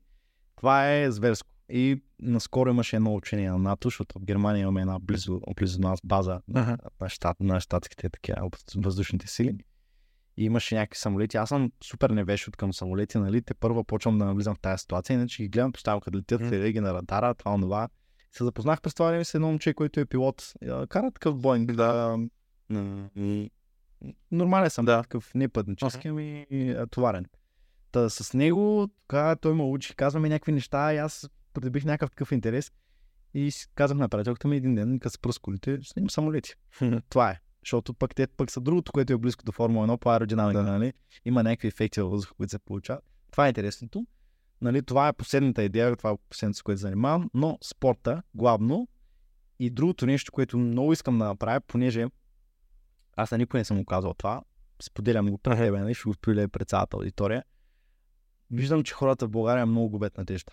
Uh-huh. Пробват нещо, то не става поради една или друга причина, те губят надежда. И са изгубили вяра изцяло в доброто. Uh-huh. В това да, да, да, да помогнеш на някой и да знаеш, че няма да се върне. Uh-huh. Да си мотивиран да ставаш всеки ден с една мечта, защото аз съм го правил това години наред. А. И е било много тежко. Много сълзи съм пролявал, много пот съм, съм Хвърлил. съм хвърлил. Да, много работа, много часове съм прекарал без съня и съм гледал тавана да си мисля, бе, аз как ще продължа от тук насетне. Много пъти съм бил, даже и сега, нали, след а, това, тази случка на спалите, почина това момче, Да. съзнание, дали знаеш, да. Лека му пръсти на него. Си казах, ам, бях се говорил с един мой приятел, който се спомена тази седмица, го прости него. А, беше ми един от най-добрите приятели, но той основно ме мотивираше. Мгм. В смисъл, ние имахме с него една такава, мъчихме се да развием една култура, да, да вдъхваме позитивизъм Мгм. на, на хората около нас най-напреди. Мгм. Можем вече, нали, аз специално, защото той, той си беше нали, по, в Русе. Да. А, аз специално, защото си бях нали, по-световен мащаб, повече хора ме съдяха, знаеха Мгм. какво правят. Та, аз бях на една мисия, нали, той участи и с него, но и с всичките ми близки. Аз исках да покажа, че това, че си в България и това, че всичко е кофти, всичко е гадно, не значи, че ти трябва да си негативен, Uh-huh. Да нямаш никакво желание да правиш каквото и да било. И дойдох тук и му казах, защото той беше по моторите, нали, на моя приятел, му казах, окей, искаш да правиш почти с мотори, дай да ги направим вайрал. Дай, имаме платформи, имаме това, имаме онова. Да покажем на хората, че България не е, нали, Да. нищо, че е в България, пак може да направим такъв контент. И направихме някакви рилове с някакви стотици хиляди гледания и той беше в някакъв всички бяха в шок и ужас, как, нали, някакъв на улиците в Русе правим, нали. Да, простоти са, аз съм много против тия работи, но ние избрахме, нали, не е било в Русе в града, беше извън града това, което правихме и беше супер, нали, колкото можахме, толкова безопасихме, нали, на такъв път, където не минават коли. Но направихме някакви такива изрудски кадри, където бяха по залез, той като кара М. и стана всичко това вайрал. Та с него бяхме на една мисия, където да, да, да вдъхнем малко кораж на хората. М. Искахме да им обясним, че на теб, примерно, не ти харесва това, че ставаш всеки ден и трябва да ходиш на работа, да работиш за хората и така нататък. Ами, окей, ама трябва да стиснеш зъби, да измислиш какво правиш, трябва да намериш някакъв начин да продължиш напред. Ако наистина си зле, ами действай, защото ти не си дърво, не си М. засаден тук, ти не си програмиран, не си направен си човек и да правиш едно и също цял живот. М. Нали, аз виждам германците как живеят. Те са цял живот живеят. Ходят на училище, лягат се рано, после отиват, намират се работа и цял живот работят една работа или две работи, три, карат Мерцедес, Ауди или каквото и да е и се пенсионират, вземат си парите и това. Нали, мечтания живот на българина. Нали, ама те много хубаво живеят. Ми, за мен това е скучно. Аз, според мен, честно да ти кажа, те много хора ми го казаха вече в Германия, а възрастни ми казаха, ами, човек ти за тия години, в които се занимаваш, това си направи много повече, колкото ние сме направили за 70 години, от как сме живи. Абсолютно. И аз се замислих, че реално то е важно какво оставаш след себе си. Ти си отиваш в един момент, обаче ти трябва да оставиш нещо. И, и та, това ми е мисията. Искам да, да, да помогна на повече хора, да вдъхна малко позитивизъм. Сега вече и моя приятел, като го няма, още повече, нали? Да. Аз си казах, тегало е, гадно е, с този човек съм обсъждал планове за бъдещето, мислехме някакви неща, даже и сега като си бях чудох, нали, това беше някакъв късмет, че се прекарах последния ден с него, нали, последния негов ден заедно. И си говорихме да направим агенция заедно, някаква такава, нали, ме ми се върти в, в главата някаква агенция за, за социални медии, която, нали, то е трудно, но не е невъзможно. Да не направиш това нещо, но да даваш шанс на хората да се развиват. Аз това искам да направя. Мгм. Не искам да съм тавана на някой, той да знае, че отива с неприязъм на работа. Искам така да го направя, че да е интересно за всеки, Мгм. човека да може да се развива и не искам да ги ограничавам, нали, те да работят цяло за мен или така, така, така, така. Но това е план за, за бъдеще, това е нещо, което коментирахме. Идеята ми беше, че исках да, да вдъхна позитивизъм на хората. И това, което направих, а, понеже имах близки, които имаха балове абитурински, Мгм. така, то бе, баловете се запаха точно след 24 часа на Нюрбургринг. И Аз казах на приятелката ми, бе, трябва да се прибера. Нали, то реално първия бал беше във вторник, Мгм. в неделя вечерта съм се прибрал без да съм спал 24 часа. Мгм. Нали, спах в Терев. Там пък имам много интересна история, но ще се довърша тая и ще Да. да. правим и нея. А, казах на приятелка прибирам се. Тя каза, ама ти билите са много скъпи и това, онова, пък никой от близките ми не каза, нали, Да. ако каза, ако можеш, ела, нали, ако не можеш, няма проблем, ние знаем, че си в чужбина. С как ние ще се върна. И в последствие, понеже тия месеци, нали, откакто реших, че си хора, минаха, някакви, минаха ми някакви мисли през главата и реших, че е много, как да ти кажа, хората са загубили са вяра в доброто в България. Никой не прави добро, всеки гледа нали, себе си, всеки гледа или гледа в чуждата паница и казва, бе, ти имаш М. подкаст, ама аз нямам пък. Да. Що пък ти да успяваш, аз да не успявам? М, и почват да хранят. Да, да, много мраза има, много, как да ти кажа, не мислят като го. м, И аз искам да го променя това нещо, затова казах на приятелката ми, окей, дали сме мене 350 евро. Взеха с мене, защото два баловете бяха в един ден. И казах, слушай, ще кажем на хората, колкото пари искат да дадат, давам всичко за благотворителност. мгм. И решихме да дадем а, всичките пари. Събрах 500 лева от трите бала, които снимах за два дена и ги дарих цяло за благотворителност. И си казах, аз това нещо ще го правя всеки, всяка година, Мгм. без значение дали бал или сватба, просто ще го обявя на някакъв етап от живота ми, вероятно зимата, като е, като има малко повече време да се подготвя, ще напиша, нали, дали си кога, дали си кога, прибирам се в България и ще снимам безвъзмезно. Е така. Всичко давам за благотворителност, за без значение. So, сега го давахме, сега давахме парите за един ам, такъв а, Stray Angels, се казва приют. Той е Да. приют даже за животни, такава Мгм. фундация, която помага на животни беда и такива работи. Те нямат приют, но им трябват ресурси. Да. И дадох всичките пари и, и някои хора ми казват, бе, то, това са много пари, ти луте си. Аз им казвам, бе, 500 лева ще му оправят ли живота? Не са малко пари, да, обаче нали, те могат да спасят на някой невинно животно Мгм. живота и някой друг да му се радва. Мгм. Защото аз знам, примерно, знам какво е да си сам, знам какво е да загубиш близък човек и да имаш животно. Нали, ти, хората, които имат домашен любимец, те го приемат по друг начин. Да. И ние имаме нали, две котки и супер много си ги обичаме. и Те са ни... Аз, аз това, нали, това се смеех, бях публикувал в социалните мрежи, да мисля, че Да. да. го видял, че сутрин като стана рано, първо, първата ми работа са котките. Аз Да. да. Не си мия лицето, не си мия зъбите, първо си храня животните. Да. И тогава. И те си, те си показват обичата. Нали, по един или друг начин. Та много обичаме животните и искаме да направим нещо такова. Супер. И хората край нас, които са в, в Германия, а, те не са ни близки чак, но приятели такива, те също много подкрепят тази идея и много подкрепят а, нали, Това е супер идея. да. Та, това ми е идеята и в дългосрочен план искам да направя по някакъв начин да събера някакво общество от таланти, които искат да се развиват. И искам да им давам всичко, което съм, съм постигнал до тук, всичкия този опит, искам да ми го предам. Мгм. Защото аз може да не знам много, примерно на фона на Любо, на фона на опита, който ти имаш състезание, Аз. Добре, няма значение. Добре. Организацията, аз те първа ги уча тия работи, нали? Искам да дам а, каквото мога, защото много хора са ме питали. Включително и ти, нали, абе, какъв апарат да си купя. Обаче аз, нали, аз като съм с нали, high-end техника сега в момента, нали, като mm. най-високия клас апарати, аз изобщо не следя, аз ти казвам, даже изобщо от първия ми апарат, изобщо не знам колко, а, колко са излязли, колко Да. модела са излязли след това. И ми е малко кофти, защото пък няма време да седна да чета, да, да. гледам ревюта и просто гледам, нали, отварям, Мгм. пиша в YouTube и им пращам, гледайте това, гледайте Да. това, гледайте това. И много хора ми казват, абе, нали, аз не знам как да процедирам от тук насетне, или примерно са ми писали да ми кажат, абе, аз пробвам да правя като твоите снимки, ама то не става. М. Аз съм някакъв, окей, им пращам нали, директно настройките на апарата и му казвам, ето аз нищо не крия. Да. Добре си дошъл да пробваш, няма никакъв проблем. И винаги съм казвал на хората, заповядай на New Routing, нали, ще съдействам, нали, квартира, това, това, ще ви разведа. Никога не съм го правил за пари. В смисъл казал съм, нали, просто елате. Ще ви покажа, има какво да се снима. Та даже една наша приятелка сега скоро се премести при нас да живее по този начин. Обаче то отише на друго място, на екскурзия едно, да живееше друго. Абсолютно. Мисъл, а това място, аз пак ти казвам, то е, то ще уби. М. Мисъл, склонно е да те уби, защото през такива неща минаваш сам, сам да се грижиш на чуждо място, с чужди хора, така и нататък. Отделно да не говорим, че има и смъртни случаи на тази писта. М. Ти в един момент, като имаш близки приятели и такова, и като чуеш, че има катастрофа, като виж хеликоптера, че лети М. на пистата, ти е ясно, че нещо става. И почваш да звъниш. Или аз лично имах двама приятели, като се в един ден. Нали, Да се благодаряме, че са живи и здрави. Но ето, случват се такива неща.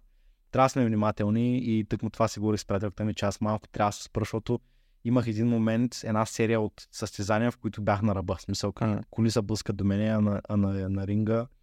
Та писта не само за пилотите е опасна, ами и за всички. За които всички, клонят, да. да. На такива места са направени а, зрителски зони, че просто колата не може да отиде. Нали? Трябва да стане нещо супер невъзможно да щупи закон на физиката, че да рекорд. Обаче за нас, аз стоя зад една е така мантинела, колкото това брехла. И доста често зад мен има или бъден коре. Де факто нямам къде. Няма къде Или пропаст. М. И аз си казвам, бе, тази кола, ако се удари с 200 срещу мене, първо, че аз слизам долу, второ, че тя идва след мен. Да. И край. М. Даже няма да ме намерят. Мисъл, Така е. отиваш надолу и, и това е. И си давам сметка човешкия живот колко е ценен. М. И как трябва да прекарваш време с хората, да ги подкрепаш. Аз много подкрепям всеки, който се е фанал с нещо. Аз за тебе, за това, нали, теб те подкрепих ти как, нали, с най-голямо удоволствие ще дойда, защото българина има нужда да чуи това. М. Нали, Абсолютно. ние, както ти каза, не сме нищо по-малко от тях. Абсолютно. изобщо не сме на нивото ни, изобщо не е ниско. Така че аз наистина искам да, да, да, да се промени това нещо, всеки да почне да подкрепя човека до себе си, който се мъчи да прави нещо. Нали, защото да, и аз съм бил такъв нали, преди време, и аз съм се кефал много повече на Хамилтон, отколкото примерно на... Няма да го сравнявам с Никола Цолов, но да. И идва един момент, който ти кажа, бе, този човек прославя нашата държава, нали? Те, М. хората като тиш някъде те знаят къде е България, защото, Никола. защото Никола е и така нататък. Та трябва да се подкрепяме М. един друг, без значение какво правим, дали фотография, дали танцорство, това, това. Аз подкрепям всички. Всички, които са около мене, всеки, който ме е помолил за нещо, винаги съм се, винаги съм от- отпихвал и винаги съм се опитал да дам всичко себе си. Доброто е заразно и, и пък и в крайна сметка ти сам каза, Любо те е подкрепил, Да. други хора са те подкрепили. Това ето те мотивира ти да подкрепяш другите, което е супер. Кажи ми смешната история с Павката. Защото Павката, то е, може би, онзи ден, като беше, а и по принцип Дани Попов, той май е единствения професионален пилот в България, смисъл, на Който България. Ами, българин, на който се плаща за да кара. Нали? Да. Той е единствения. Кажи, имал си така възможността да работиш с него. Разкажи за него. А, Павката е много интересна личност, защото ние сме само двамата, той е един, но като има други хора, естествено си е супер. Да, професионалист. Ние се познаваме вече достатъчно добре. Миналата година се познахме на един трак дей. Ага. Аз трябваше да снимам един трак дей и съвсем случайно видях, че те тестват на Neuropink, защото им караха G- на GT4 Чермани. И отидох при тях и им казаха, бе, така и така, пичове, здравейте. Нали, Ние се знаехме задочно с тях. Да. И се запознахме и те тогава още, нали, ам, техният тим менеджер тогава още ме дръпна и каза, бе, ти интересуваш ли се, нали, да правим някакви работи сега, но аз му казах, не мога, защото знаех, че Overdrive са клиенти на агенцията, с която Мгм. работя. Аз гледам да съм максимално ло- лоялен към хората, с които работя. И му казах, слушай, Няма как. ако е за нещо друго, освен снимки, мога да измисля нещо, обаче за снимки е абсурд, нали? Той тогава каза, окей, нали, ние имаме хора вече. Евентуално исках да попитам дали нали. И павката, павката, ха, тая история, значи той се стреми, откакто го познавам. Иска да, значи той, ние се запознахме още 21 година с него. Или 22 началото. Беше дошъл да направи, той караше R8 на Strife. 19-та година бяха се спечелили класа. И миналата година същия този отбор бяха взели най-новото R8. GT3 му даваха шанс. Едното от състезанията. И аз като разбрах, че кара, веднага свързах с него. А в интерес на истината, аз бях с отбора на Хокенхайм няколко седмици преди това. Тестваха а, и се случи така, че бяха кола до кола в един същ бокс, защото в, в, на, track day, на track day си просто в рандъм бокс, да. си в някакъв, нали, не си избираш ти, Да. където те сложат. И бяха ги сложили точно в бокса до нас. И аз отивам и гледам на колата името П. Левтеров. И съм някакъв... Аз не го познавам. Е, никога не съм се говорил с него. Даже го нямах никъде. Нали? Нито го следвах, нито приятели. Знаех кой е. Отлично знаех кой е той. Но не сме се познали. И си казах, бе, трябва да го намеря. Удачно е да го намеря и само да му кажа, нали, ево, аз, защото сме засичаме се на Да. такова ни място, че просто и го намирам и той супер много се зарадва и вика, бе, ти не си ли на Любо, нали? Човека, викам, да, нали, запознахме се, говорихме си, снимахме се, пратих на Любо. Той много се скефи. И от тогава той всеки път, като идва по клиринга или в Германия, се, се обажда и минава. Спа няколко пъти вкъщи, това, онова, иззъхме напред-назад, даже имахме на North Drive няколко изпълнения, дето нали, си вземе рентакар, влезнахме с нормален рентакар, нали, не е такъв Мгм. подготвен за писта. Бяхме на едно състезание дошли, където отбора му караше, но той не караше. Мгм. Тогава нямаха нужда. И той такъв беше, трепереше вече, защото не мога да кара. И На следващия ден, айде да отим, айде да отим, айде да отим. И направихме няколко обиколки, имаме ни колосални снимки там от фотографите, където бяха ни пратили, където аз само е, така, беше един Volkswagen T-Cross или нещо е такова, беше някакво малко Volkswagen-че. И да, това ми, е- това ми е най-лудата доколка на тая писта, която съм правил някога С него. с него, защото той не го шаглате. Тата, мъчиш се се върни, аз се мъчих да го свържа с отбора. Мъчихме се да направим някакви неща. И той искаше пак да кара 24 ринга. Това му беше идеята. Обаче то е много трудно, защото финансова гледна точка, таксите са, в смисъл такъв да караш GT3, искат между 20 и 100 хиляди за място, къде да караш, което М. е страшна цена. Мисля, особено нали, за пилот в България, който нали, с много малка финансова подкрепа е трудно. Та аз винаги съм се мъчил да ги убеждавам и казвам, нали, аре, бе, той нали, има този лиценз, като го карате него с вашите пилоти, нали, Да. съм му казвам, Павка, нали, може да, са, може да караш с джентлмени, защото там има, зависи, в, значи има различни лицензи са. Примерно Platinum са пилоти от Формула 1, Да. шампионите, които са в DTM, големите Мгм. серии. Gold са в по-малките. Примерно станеш ли а, в кариера къп, примерно тия в BMW, двама от тях бяха Силвар, които са Мгм. по-малките серии, нали, шампиони. Да. И където са състезавали там, нали, не е нужно да си шампион, да получиш някакъв супер лиценз. И, и при тях винаги е било проблем това, че един е голд заради Porsche Cup, дето е ставал шампион. Та, гледаха нали, да станат, да спечелят някакъв шампионат по-малък. Така въртяха нещата, Да. да. да се изравнят. Да. Нали? Или в случая гледаха да не печелят, за да може другия да падне от голд към силвър, Да. да. да са равни пак, да карат заедно. Та, им казвах се на отбора, дайте нали, ви карате с джентлмени, с възрастни хора. И му казах, Павка, ще стиснеш зъби, защото си пропилот. Ти да. За да могат те да влязат в някакъв по-нисък клас, Да. Нали, те ще бъдат много назад след тебе, обаче ти ще дръпнеш. Да, да може да караш. да. И тия хора като видят, нали, обаче е много трудно става, защото той се имаше винаги почти състезание, нали, GT4 някъде другаде и и тая година аз нали, знаех, че той в Штатите нещо има, Да. има там кара, в шампионатите в Штатите в момента. И го видях, че в някъде беше някакво състезание, точно уикенда преди ринга. За мен е състезанието 24 часа на Nürburgring заради книгата, която правим с агенцията, почват в неделя преди това. Реално, когато отварят къмпингите за феновете. Това състезание събира 300 000 човека М, пистата, което е Много. нещо, което никой не е виждал. До сега аз така и не качих снимки, просто неприятно стечение в това, но ще кача. Да. Съм забравил, ще кача, пълен репортаж съм направил това състезание, нали, включително изпавал. И минават няколко дни, аз виждам, че той в понеделник лети за щатите, аз вече работя, снимам състезанието, така нататък, са уикенда, нали, почна. Не е уикенд, нали, седмицата. Седмица, да. да. И, и той е там и във вторник получавам съобщение от него. Жорка, как си? Той винаги е така. Не, не ми казва здрасти. Жорка, как си? И аз добре съм, нали? Към, знаеш, коя е седмицата, те, че представяш си какво е, ти знаеш какво е. Бе, знам, аз летя към тебе. И Аз съм такъв. Седа. Викам, ще той ще гледаш ли какво е той? Не, вика, Конрад ми звъннаха, ще карам. Вика, ти тапиш ли се, бе? Той вика, не, а те бяха в челото, нали? Да. предната година а, Ламбо GT, GT3 карат. Викам ти майтапиш ли за? Той вика не. Вика съвсем сериозно. В самолета сам летя към Франкфурт. Викам, добре, имаш нужда да взема. Той вика, не, аз ще взема кола от един от овердрайв от един от пилотите. Ще му взема личната кола, защото няма как. Към последния момент успях да намеря финанси. М. Събрахме парите, ще карам. Съм някакъв добре. И си казвам, защото аз бях поканен втория ми баща да дойде а, на състезанието. Нали, майка ми не успя да дойде, защото аз много исках тя да види. Да. Само той дойде и имахме нали, една наша приятелка, която живееше при нас, типа, М. нали, прохожда на ринга. Та имаме и две котки. Нали, апартамента ни не е супер голям, но нали, аз знаех, че още един човек като дойде, ставам да. е прекалено много.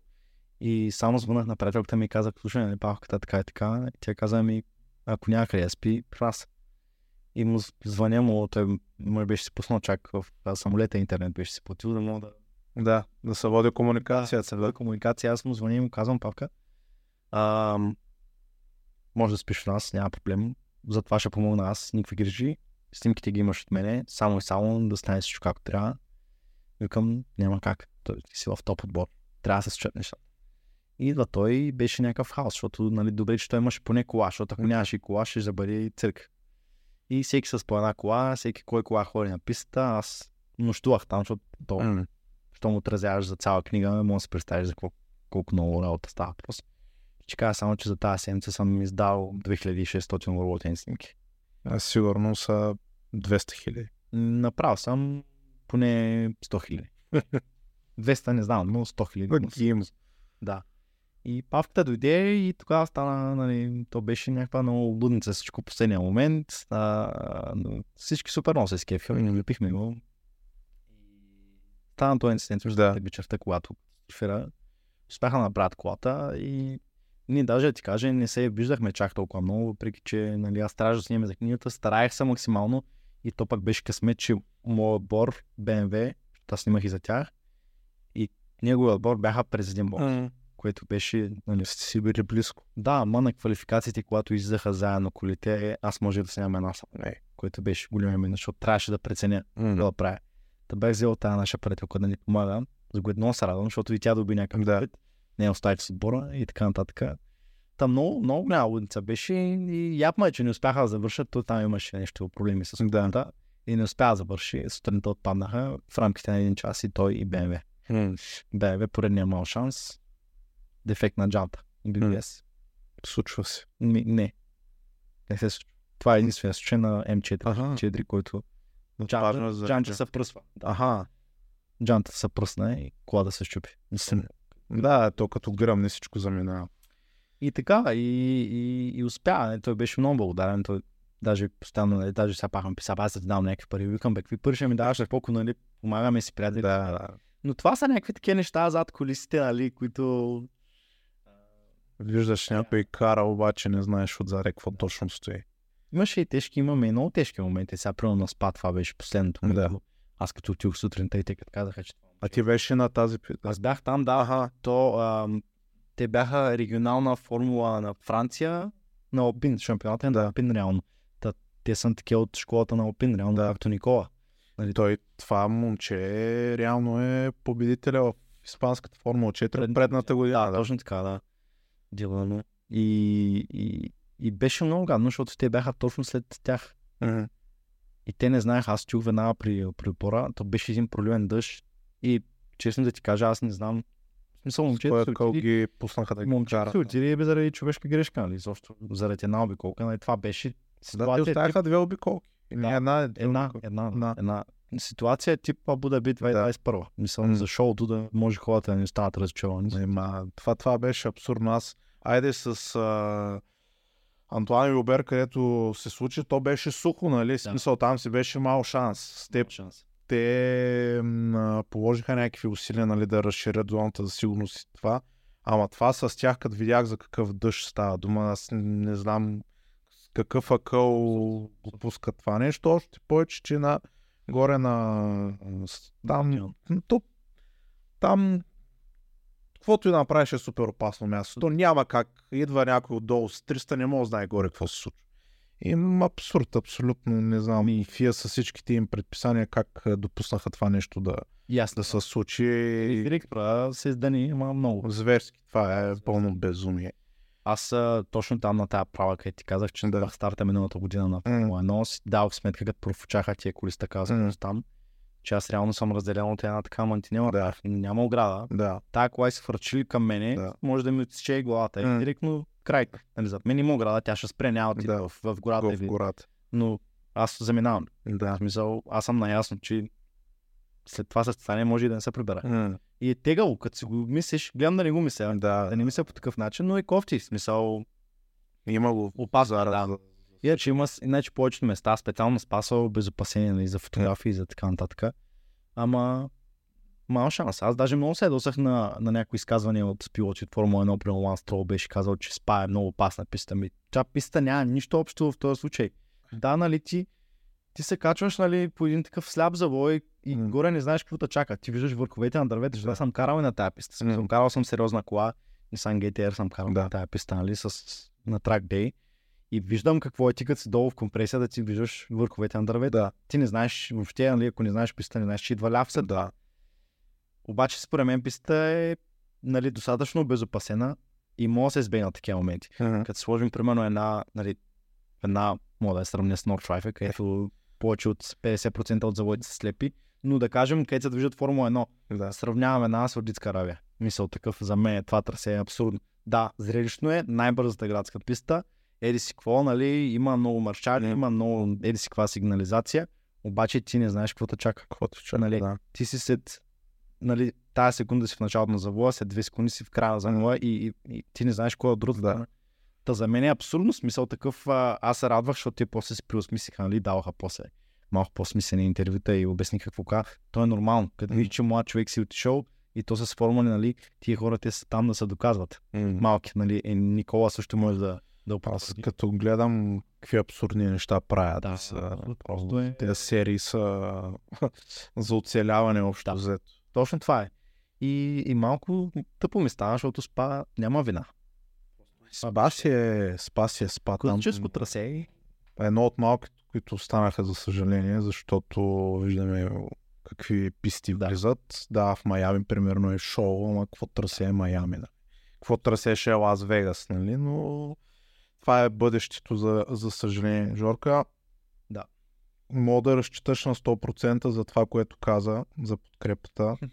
Поне в частта, нали, с а, където аз имам някакви знания, ако някой има нужда, може да разчиташ, но ти благодаря, че ам, че беше тук и разказа всичките тези истории. Мисля, че а, най-малкото това е едно добро начало за това, което искаш да правиш, защото твоя път и твоята история показва, че от, дори от писта Русе с Да. един такъв фотоапарат можеш да стигнеш до Формула 1, да работиш с AMG, да работиш с BMW и с всички тези големи марки, отбори и така нататък. Много успех ти желая. Надявам се станеш регулярен фотограф във Формула 1, да ни Благодаря. да продължаваш да ни даваш хубави снимки и а, да имаш късмета да стигнеш там, където заслужаваш, защото видимо полагаш много труд.